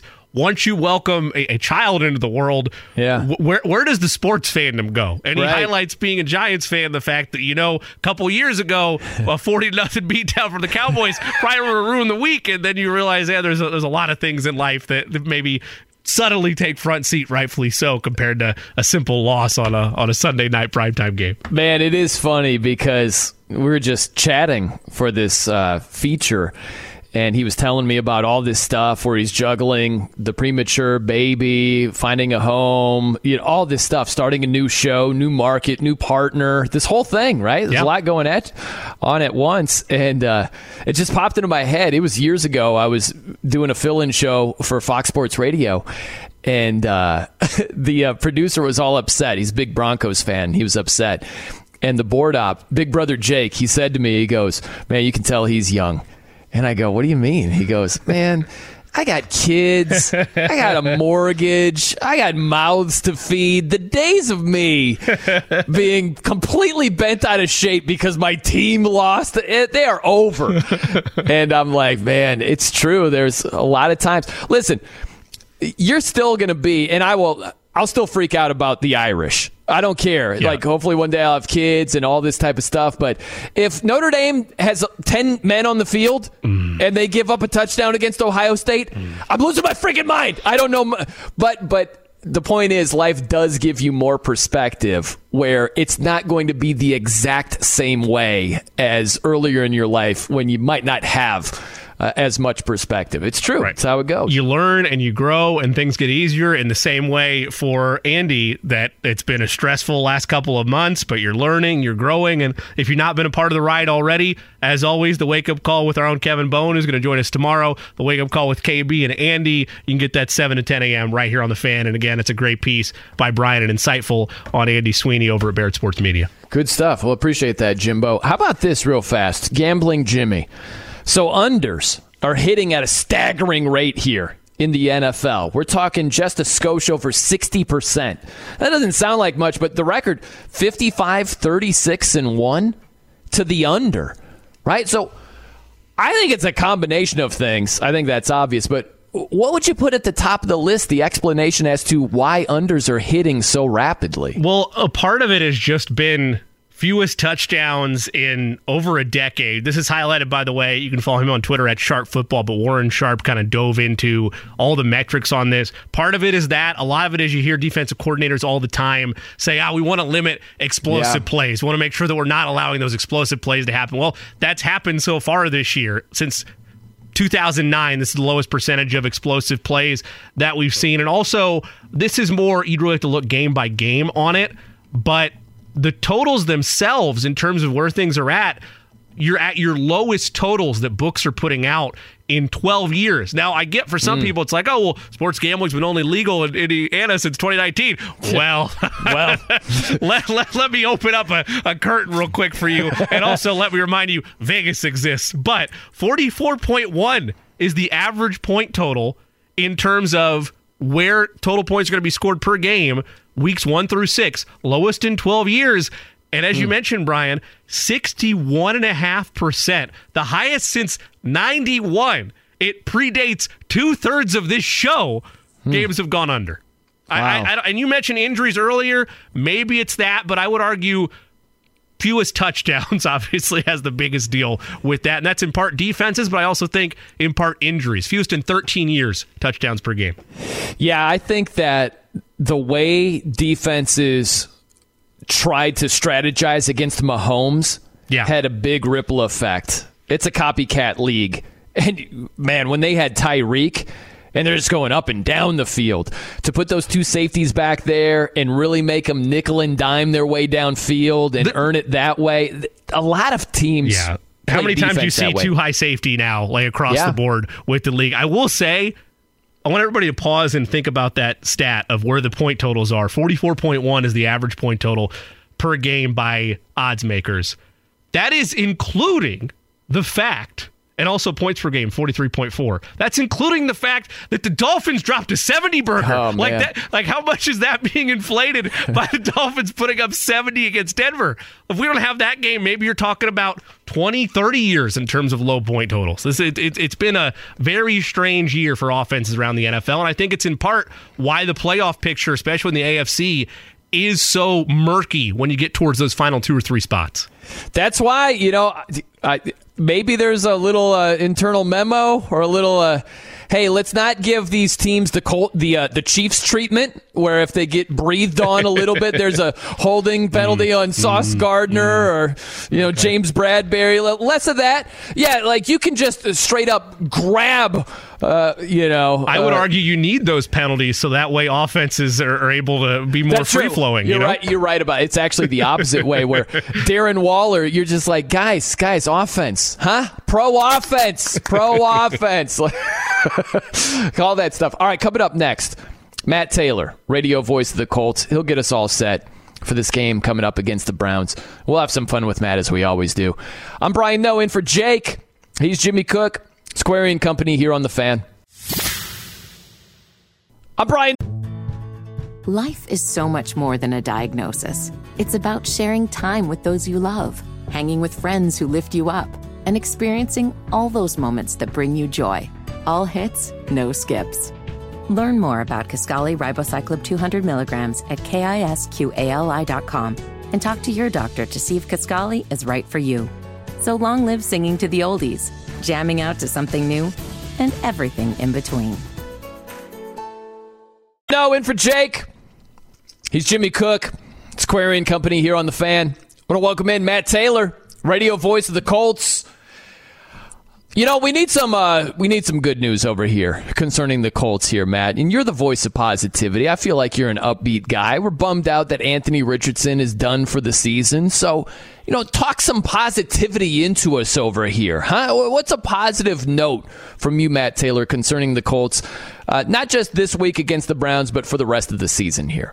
I just had some stellar fat-free chocolate frozen yogurt in the team cafeteria, and it was it was damn good. I'm not gonna lie, boys. There's your positivity. Things are looking up. Damn good lunch. Man, fat-free, and it, it was still delicious, huh? That normally doesn't happen. That's right. No, no spare tires on me this week. All right, That's, we're trying to watch that radio figure. You guys know exactly what oh, I'm yeah. talking about, right? Oh, yeah, yep. yeah, absolutely know about that. No doubt. Okay, well that's good. Uh, is that the only thing that we have here? well, I mean, the good news is, in all seriousness, right? You still have got 11 games to play. I mean, I mean, it, it, the, the metaphor it, it's kind of cheesy, but you know, the, the the analogy that I use this week, it's like it, it feels like in the last four or five days that the shoe has kind of come untied a little bit, right? The, the Jacksonville loss, uh, you let them go in first place in the division, uh, you get swept by them. And then 48 hours later, you got the Richardson news and the Grover Stewart news. But there's still 11 games to play. All you got to do is retie that shoe, you know, relace it, whatever you got to do. I mean, as a kid, I mean, you just go to the next loop over, the next hole down. I mean, that's all you got to do. So, 11 games to play, and you can still get on a roll here. You can still win some football games with Gardner Minshew. The AFC South is not going to have a team that wins 13 games and runs away with this thing. So, there's still plenty of time, and all of your goals that you had at the beginning of the season are still obtainable. It just got a little bit tougher, and that's life in the NFL. I mean, this thing's a marathon. I mean, the the, the league is is going to come and, and hit you in, in, in places that uh, you don't like. Every team's going to deal with it in terms of injuries. Colts have their fair share of those. There's no question about it. Um, but I think Gardner Minshew gives you uh, a very good chance to win these football games. He's a very competent quarterback, and you know, I think that's a disservice to him, to be honest with you. I mean, that's yeah, I think he's much better than that, and he certainly, um, you know, can can play much better than he did last Sunday. So he's, you got to put it all together. But you know, not having your rookie quarterback in terms of development and playmaking ability for the rest of the season, that's a blow. But it's not like you can just forfeit the next 11 games. You got to play them, so you might as well go out there and win them. And um, I think that's what this team is going to do, and I think it's going to be an interesting uh, two and a half months uh, down the stretch here. Voice the Colts, Matt Taylor is our guest, brought to you by Shelby Materials, the concrete and aggregate experts. Mate, for you as the voice of the team, and you're evaluating week by week, along with Rick Venturi, where the team's at and where things are progressing. When you try to come up with a word or a phrase to describe Anthony Richardson's season, is incomplete a fair word when you look at the small sample size, but a lot of positivity at times during the reps he got out there? Yeah, I think that's fair to say. You can use incomplete. You can say a drag. You can say a bummer. You can be. You. Can, I think it's okay to be mad too. I mean, I, I was all of those things. I was really upset just because selfishly, I want to watch Anthony Richardson. You know, I said earlier this week, I mean, in the first quarter against the Houston Texans, like legitimately I'm on fire. Like I am I am so excited to see what he's going to do next and on the edge of my seat uh, full of anticipation because he was that good, that electric and that fun to watch. Um, you know, in that in that small sample size. And then he gets banged up, has the concussion, has to go out. So it just seems like, you know, with Richardson and, and maybe to a larger degree for this team, so far this year they've they've taken one step forward and then they go backwards with something right? With either off the field news or a loss. You know the Rams loss you had this loss this past Sunday after beating Tennessee and kind of getting the monkey off your back as far as the Titans are are concerned. Um, so yeah I mean it's given the way that he played and how exciting he was it's just going to feel like an eternity between now and September, whatever, uh, of next year, week one. I mean, that's just going to feel like it's so so long and I know he's trending in the right direction or at least can you know kind of a loose timeline uh, get back on the field in the spring and that's great I mean you certainly want that you know over the uh, the alternative but um, you know spring is one thing and regular season football is another there's no doubt about that and it's just it's just going to be a feel like a long time between you know major experiences for Anthony Richardson, and I guess we feel that way um, because he just looks so good and he was ahead of schedule. And I'm not worried about you know missing all of this time. I'm not worried. I, I'm, I'm not worried about that stunning his growth. I'm more worried about you know the shoulder and and physically how that how that you know bounces back and how he bounces back after that. If he's going to be the same guy in terms of the velocity and you know the muscles and the mechanics of that shoulder. I, I'm more worried about the physical stuff than I am, you know, where he was, uh, you know, with a mental mastery of this playbook because he was, I think, further ahead than a lot of people thought he was going to be back in the spring. I think you hit on a lot of it right there, but based on what you were able to see while he, he was playing for the Colts mm-hmm. this year. Moving forward, what would you be most optimistic about and what would you be most pessimistic about? With Richardson? Yeah. Well, I mean, again, optimism is is that he can just do things that he puts pressure on a defense that, no disrespect to Gardner Minshew, that he can't do, that most quarterbacks can't do. I mean, you look at a game like this Sunday, with with with Richardson out there, if he were playing, it would it would it would hold a guy like Myles Garrett to respect the ability of Anthony Richardson to pull it on a read zone or to get out of the pocket and to put a shadow of a doubt in or, uh, in Myles Garrett's mind that hold him for just that half second or a fraction of a second and that that's all the difference in the world at this level. And so that's what you don't have the rest of the season. That's what you can get back to next year. That dynamic ability in the backfield between Richardson and Jonathan Taylor. I mean, it's a shame those two only what had one snap together uh, in that in that Rams game.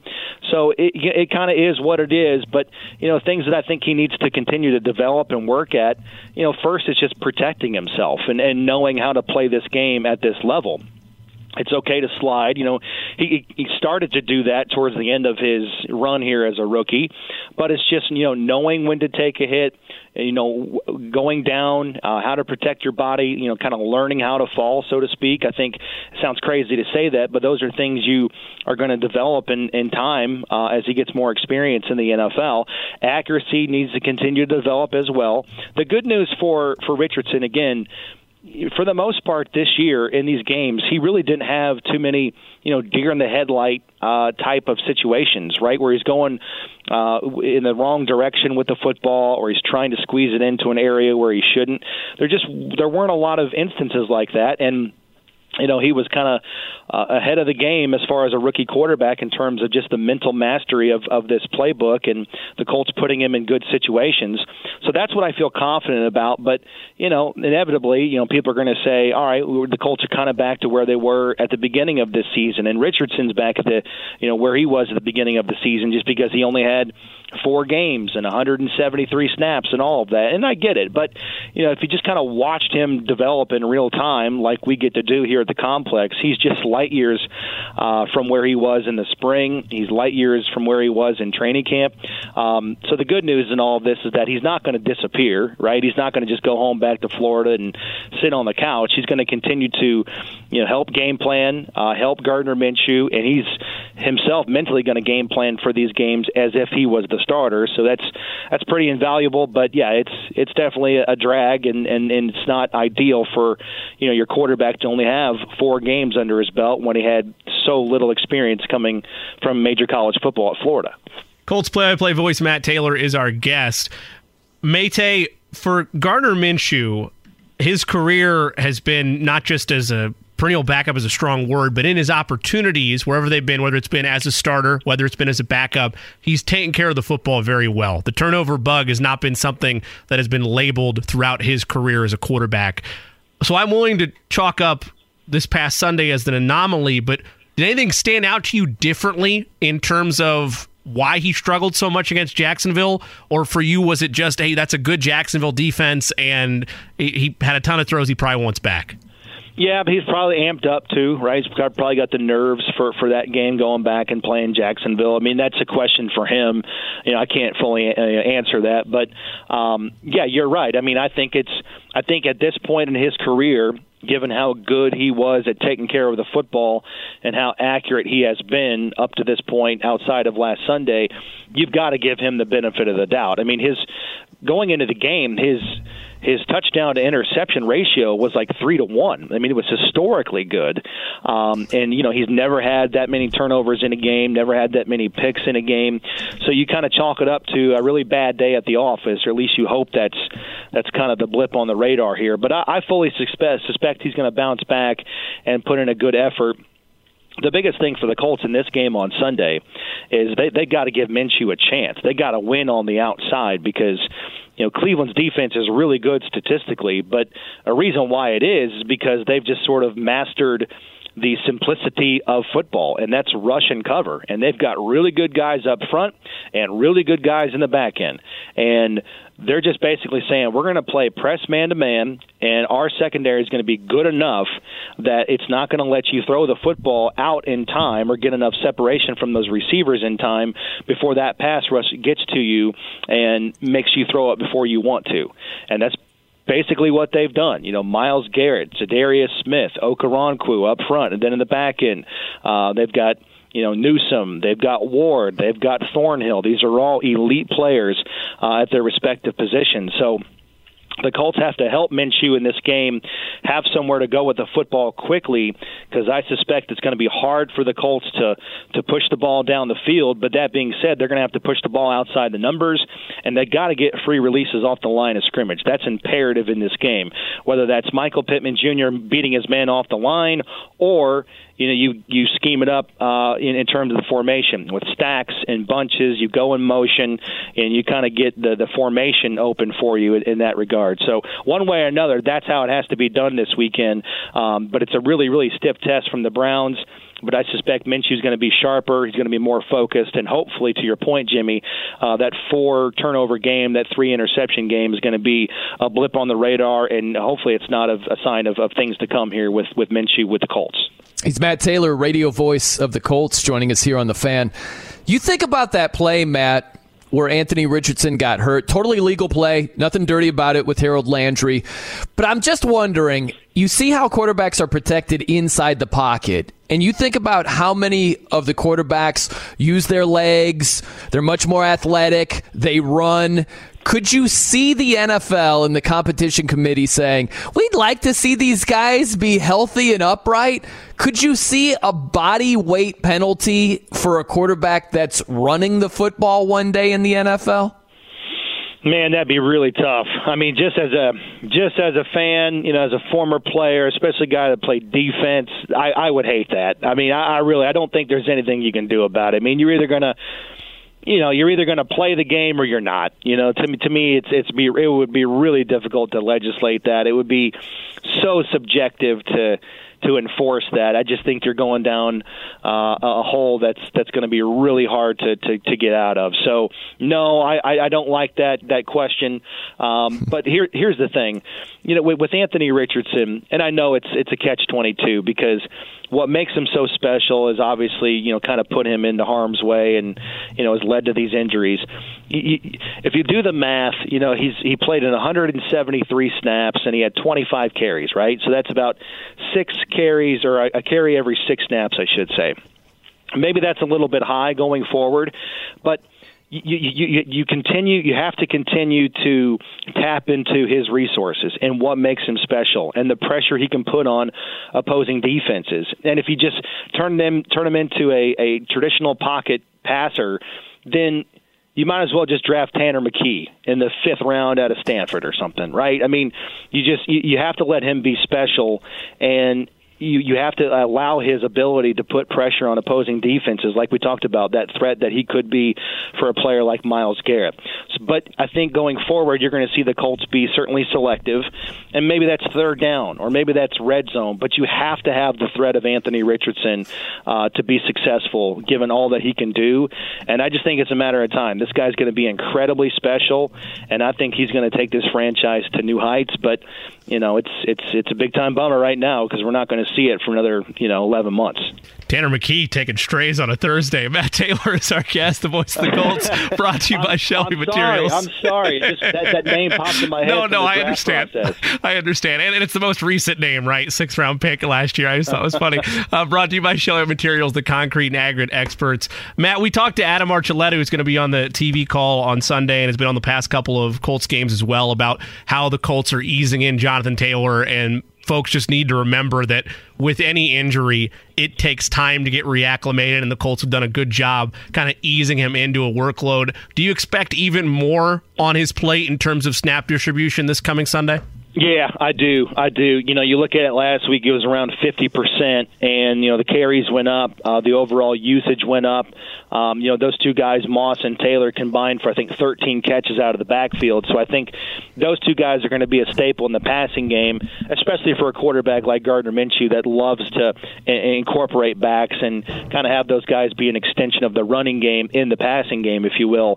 Uh, but yeah, I, I think you know, Jonathan Taylor, it's only a matter of time, in my opinion, before he starts ripping off, uh, you know, 20 yard runs and, you know, maybe scoots into the end zone, you know, from the high red area, if you will. So, you know, I, I do suspect the Colts are going to try and heat him up a little bit. And the only way that's going to happen is just not force feed him, but make sure you continue to incorporate him into the game. So, you know, I, again, I, I talked last week, I think I came on the show and said, you know, Zack Moss deserves the, the first right of refusal to have a a big game. I still think that's the case with Jonathan Taylor now coming back for week three. But listen, I, I think Taylor's going to be, you know, if you give him five, seven carries in the first quarter and a half, I think he's going to be a much different back and maybe a more efficient back this week than he was two weeks ago, to answer your question. Were you able to take any of the fat free, delicious stuff with you on the go? right? you can, yeah, you can, yeah, you can get that. You can get a little a little cup to go. Did you do that? Did you, you eat it at the facility and then take a little with you for later on? Oh, I've been known to do that. Yeah, little, little, car ride home, little treat yeah. on the on 465. You know, there you go. Very nice. Very nice. Uh, Matt, always appreciate you popping on the show, man. Good to visit with you. Hope you have a good day. Thanks, mate. Yep, you guys too. I'll uh, talk to you next week. All right, there he is, Matt Taylor, radio voice of the Colts.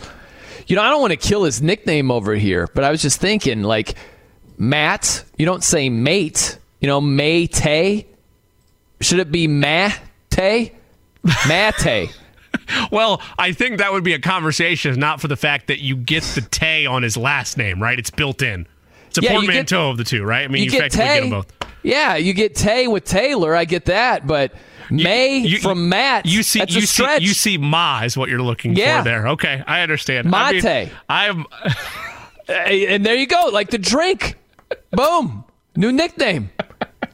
I, I, if it's okay to you, because uh, I have to see him more often, I'm, I'm going to stick with Maytay myself. But I, but I, I appreciate the, the the conversation juices that we got flowing here. I do. These are the ideas that swirl around my head, you know, from time to time. Jake talks about all the time about the ideas that float around his head when he puts his head on the pillow at night, and I'm glad that yours have to do with phonics. That's good. I'm glad. Yeah. That, I'm glad that that's where some of those lie. Um, coming up next, these potential cheating scoundrels, and maybe a rule change. We'll get to both of those stories coming up. I'm Brian Noe, in for Jake. He's Jimmy Cook. It's Query and Company here on 93.5 and 107.5 The Fan. What's your favorite? Life is so much more than a diagnosis. It's about sharing time with those you love, hanging with friends who lift you up, and experiencing all those moments that bring you joy. All hits, no skips. Learn more about Kisqali Ribociclib 200 milligrams at kisqali.com and talk to your doctor to see if Kisqali is right for you. So long live singing to the oldies, jamming out to something new, and everything in between. Aerosmith song. Don't stop believing.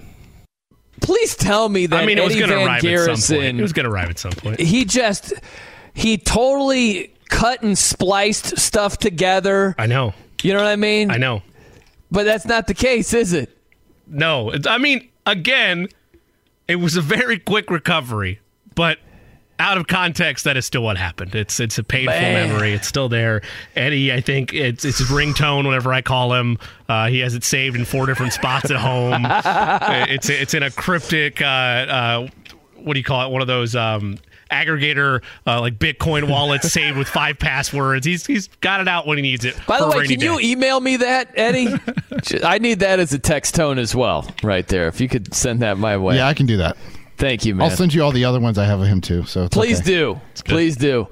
Were they playing? What's the um the Montel Williams song? Oh, it's right? Montel Jordan. Jordan. Montel Jordan. I always mess that up. All like right. I, See, I'm willing to let that go and forgive you.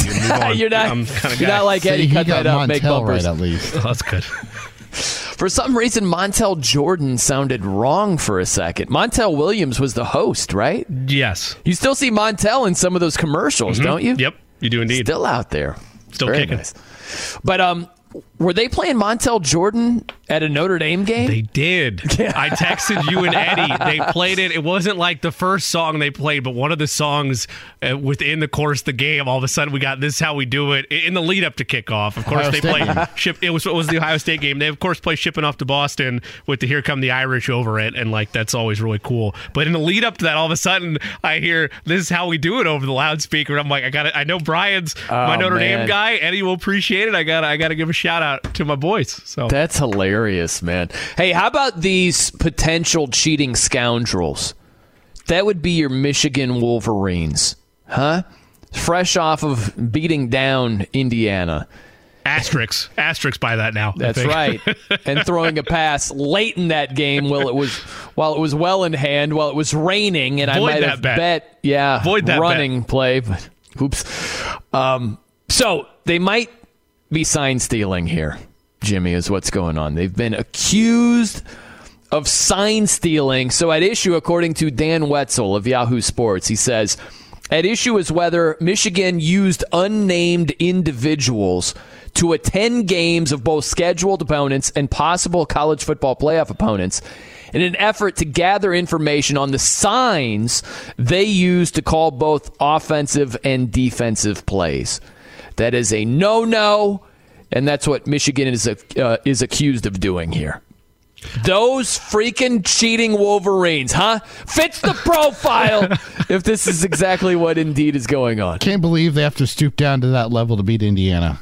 I wow. mean, that's just that is the type of respect that IU football brings to the table. That you yes. need to leave no cupboard unchecked in order to try to find a good game plan to beat the Hoosiers. I will say, from an investigation standpoint, I'd be fascinated to know what goes into that. Are you tracking like anybody that's had a conversation with Jim Harbaugh in the last like six months oh, that man. also had flight records to go see a, a, game at Champaign? Like, is that is that the process there of trying to track down did this or did this not happen? I don't know, but you think about what happened to begin this season, right? Where yeah. Uh, Jim Harbaugh was on the radar because of recruiting improprieties and he basically could have said, "Yeah, I messed up." He's like, "Nope." He just always denied it.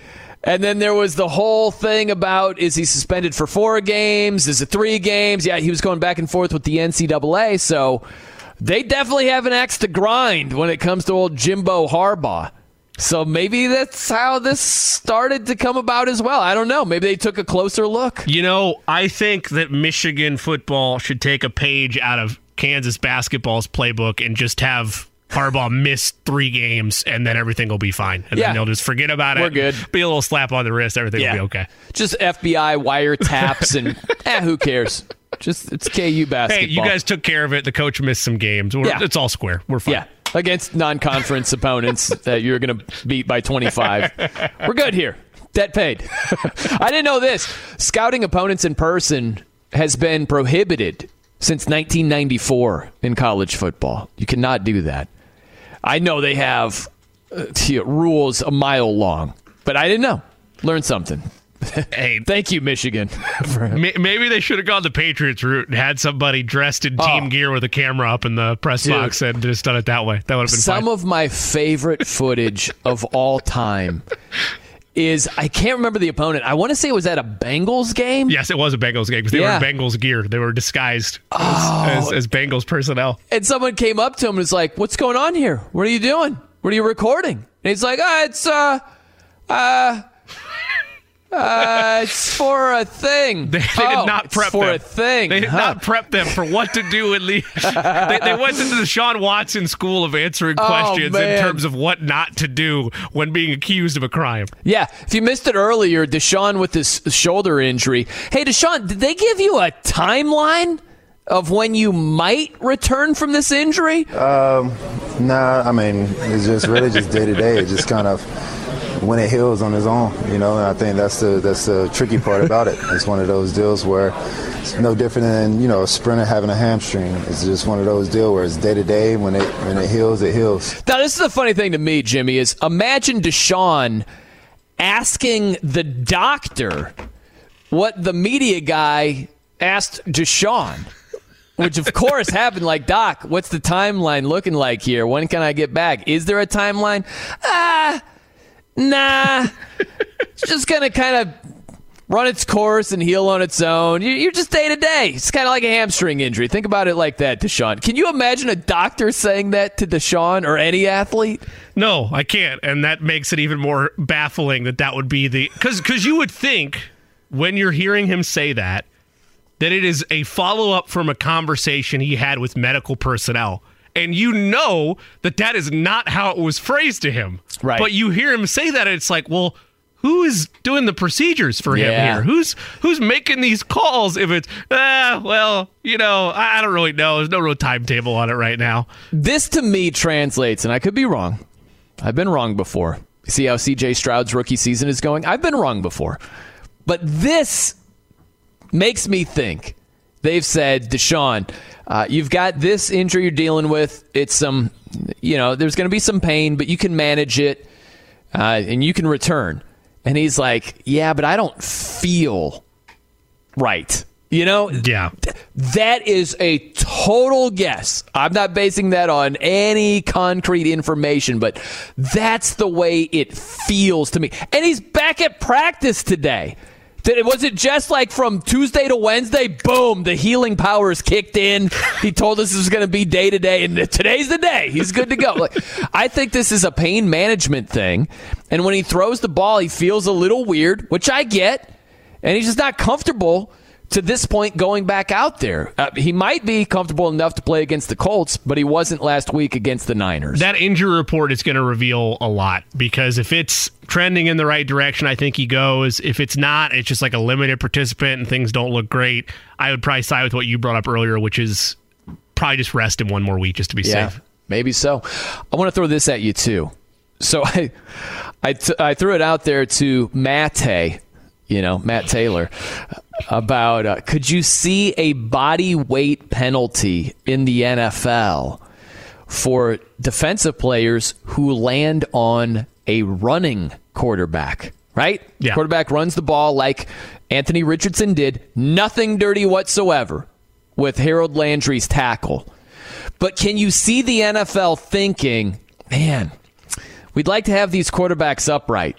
We promote games like, hey, it's Monday Night Football, it's or Sunday night, it's Tua Tagovailoa, it's Jalen Hurts. They're not talking about DeVonta Smith and I don't know, like uh, uh, uh, the the backup cornerback of the Dolphins. You know what I mean? They're, they're promoting it with the quarterbacks.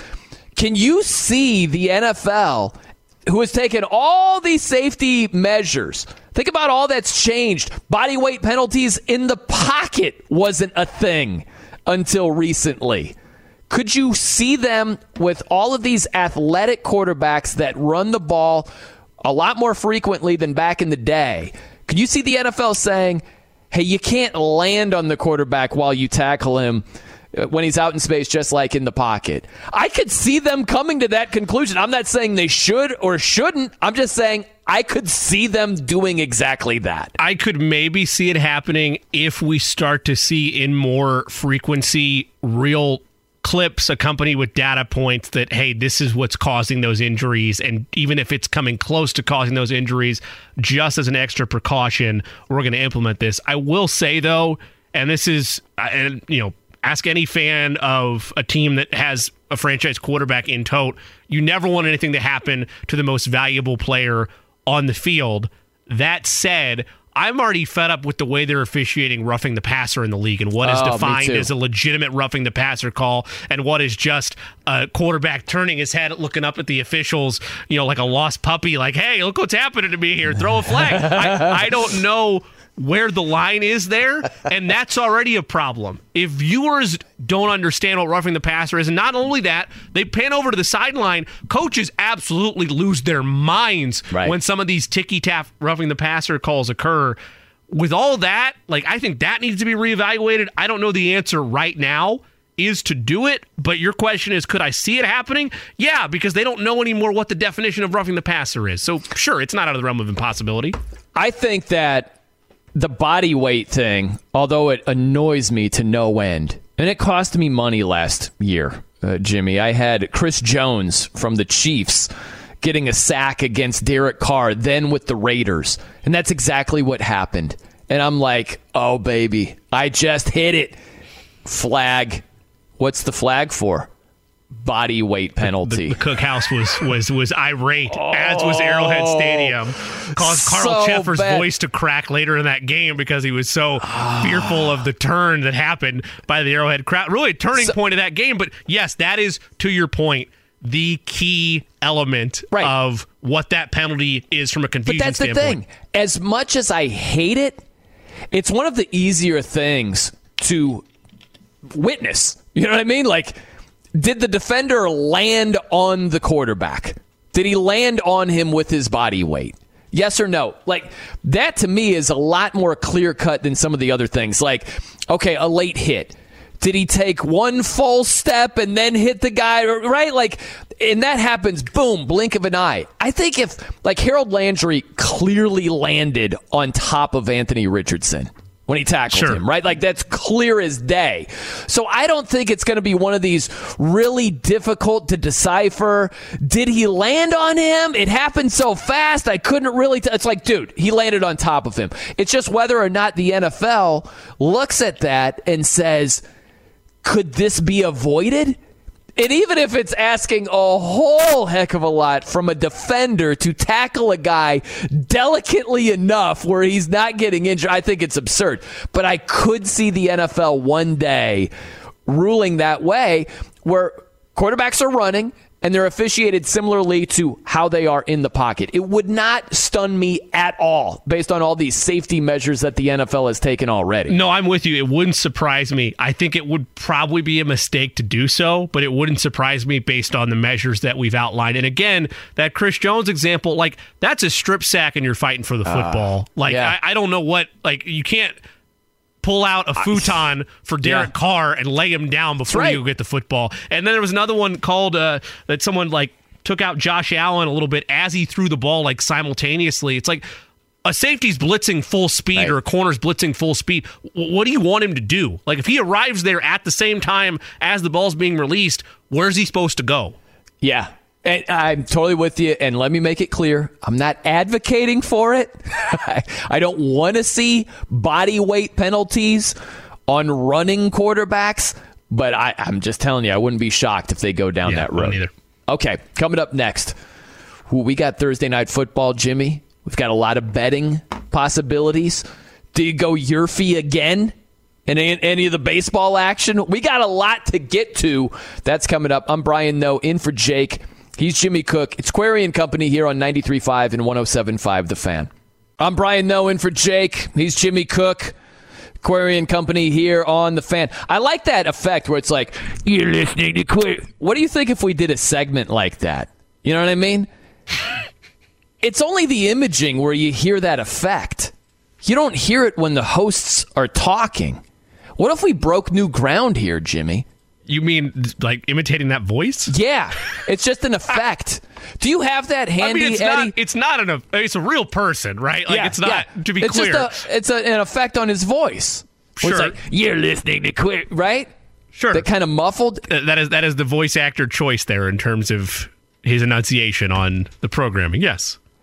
What do you think if we're just in conversation and it's like, I want to switch gears on you right now, Jay Cook, and then I just get into, hey, how about Michigan football accused of sign stealing? I, I, maybe there's something there. Maybe you have officially revolutionized radio here on October 19th, 2023. It could be. I mean, who is who is to argue? Some might argue. It could be another one of my many dumb ideas that just waste time, you know? could be that. Let's get into this.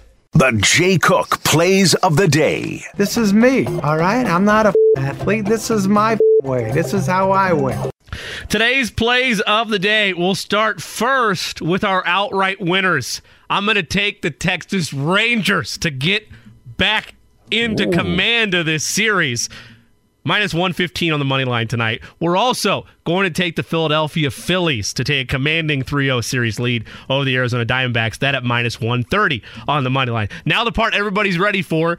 Eddie is the big fan of these type of bets. I'm really jumping in for the postseason because they are fun and they're they're it's a quick kill if you fail yeah. or it's an electric win early if you get it done. We're going to take under half a run in the first inning Ooh. of Phillies and Diamondbacks. That's, under, a, that's a bad one. Under half a Whoa. run. Immediate objection from Eddie. Eddie. Wow. Immediate objection. We'll get to that in a second. For Astros Rangers, we'll see if I'm wrong twice per Eddie. Over half a run in Astros Rangers tonight. Those are the plays. Eddie, do you have anything? Uh, I do, but Brian? Okay, Brian first. No, go for it. I no. want to hear yours, no, Eddie. No, no, no, no. I just have the Saints oh, outright you, tonight. So you're rusty. You forgot. Right. No. The what? intro. Oh, oh, oh. Stop what you're freaking doing right now. Listen, pay attention, get a get get a computer, get a writing pad, get your bifocals or just use your memory Eddie Garrison is here to win you some money right now. First five innings of the Diamondbacks and the Phillies. I'll take the Phillies minus half a run. That's plus uh, it's plus 112 on the odds. Brandon Pfaadt should get uh, beat up by that Phillies lineup, and Ranger Suarez is just a beast in the postseason. And then I'll be taking over nine and a half again. Houston Astros and the Texas Rangers. Both these teams should score. Both pitching matchups are favorable to the over here, and both bullpens got some work uh, last night as well. Give me Jags money line, by the way. I, I totally Ooh. totally left Thursday night football out of the equation. I'm on the Saints. I'm gonna say, how about this? Uh, did you see the Kyle Kuzma haircut? Did you see that at you all? You know, I did not. I think I, I missed that. I did. Yeah. This you got was, the Mike uh, Breen clip. yeah, I do. This is Mike Breen and the laughing in the background. Did he lose a bet? I love Walt Clyde, Clyde Frazier. it was all blonde, and he had like like a little patch of red, like it was lipstick.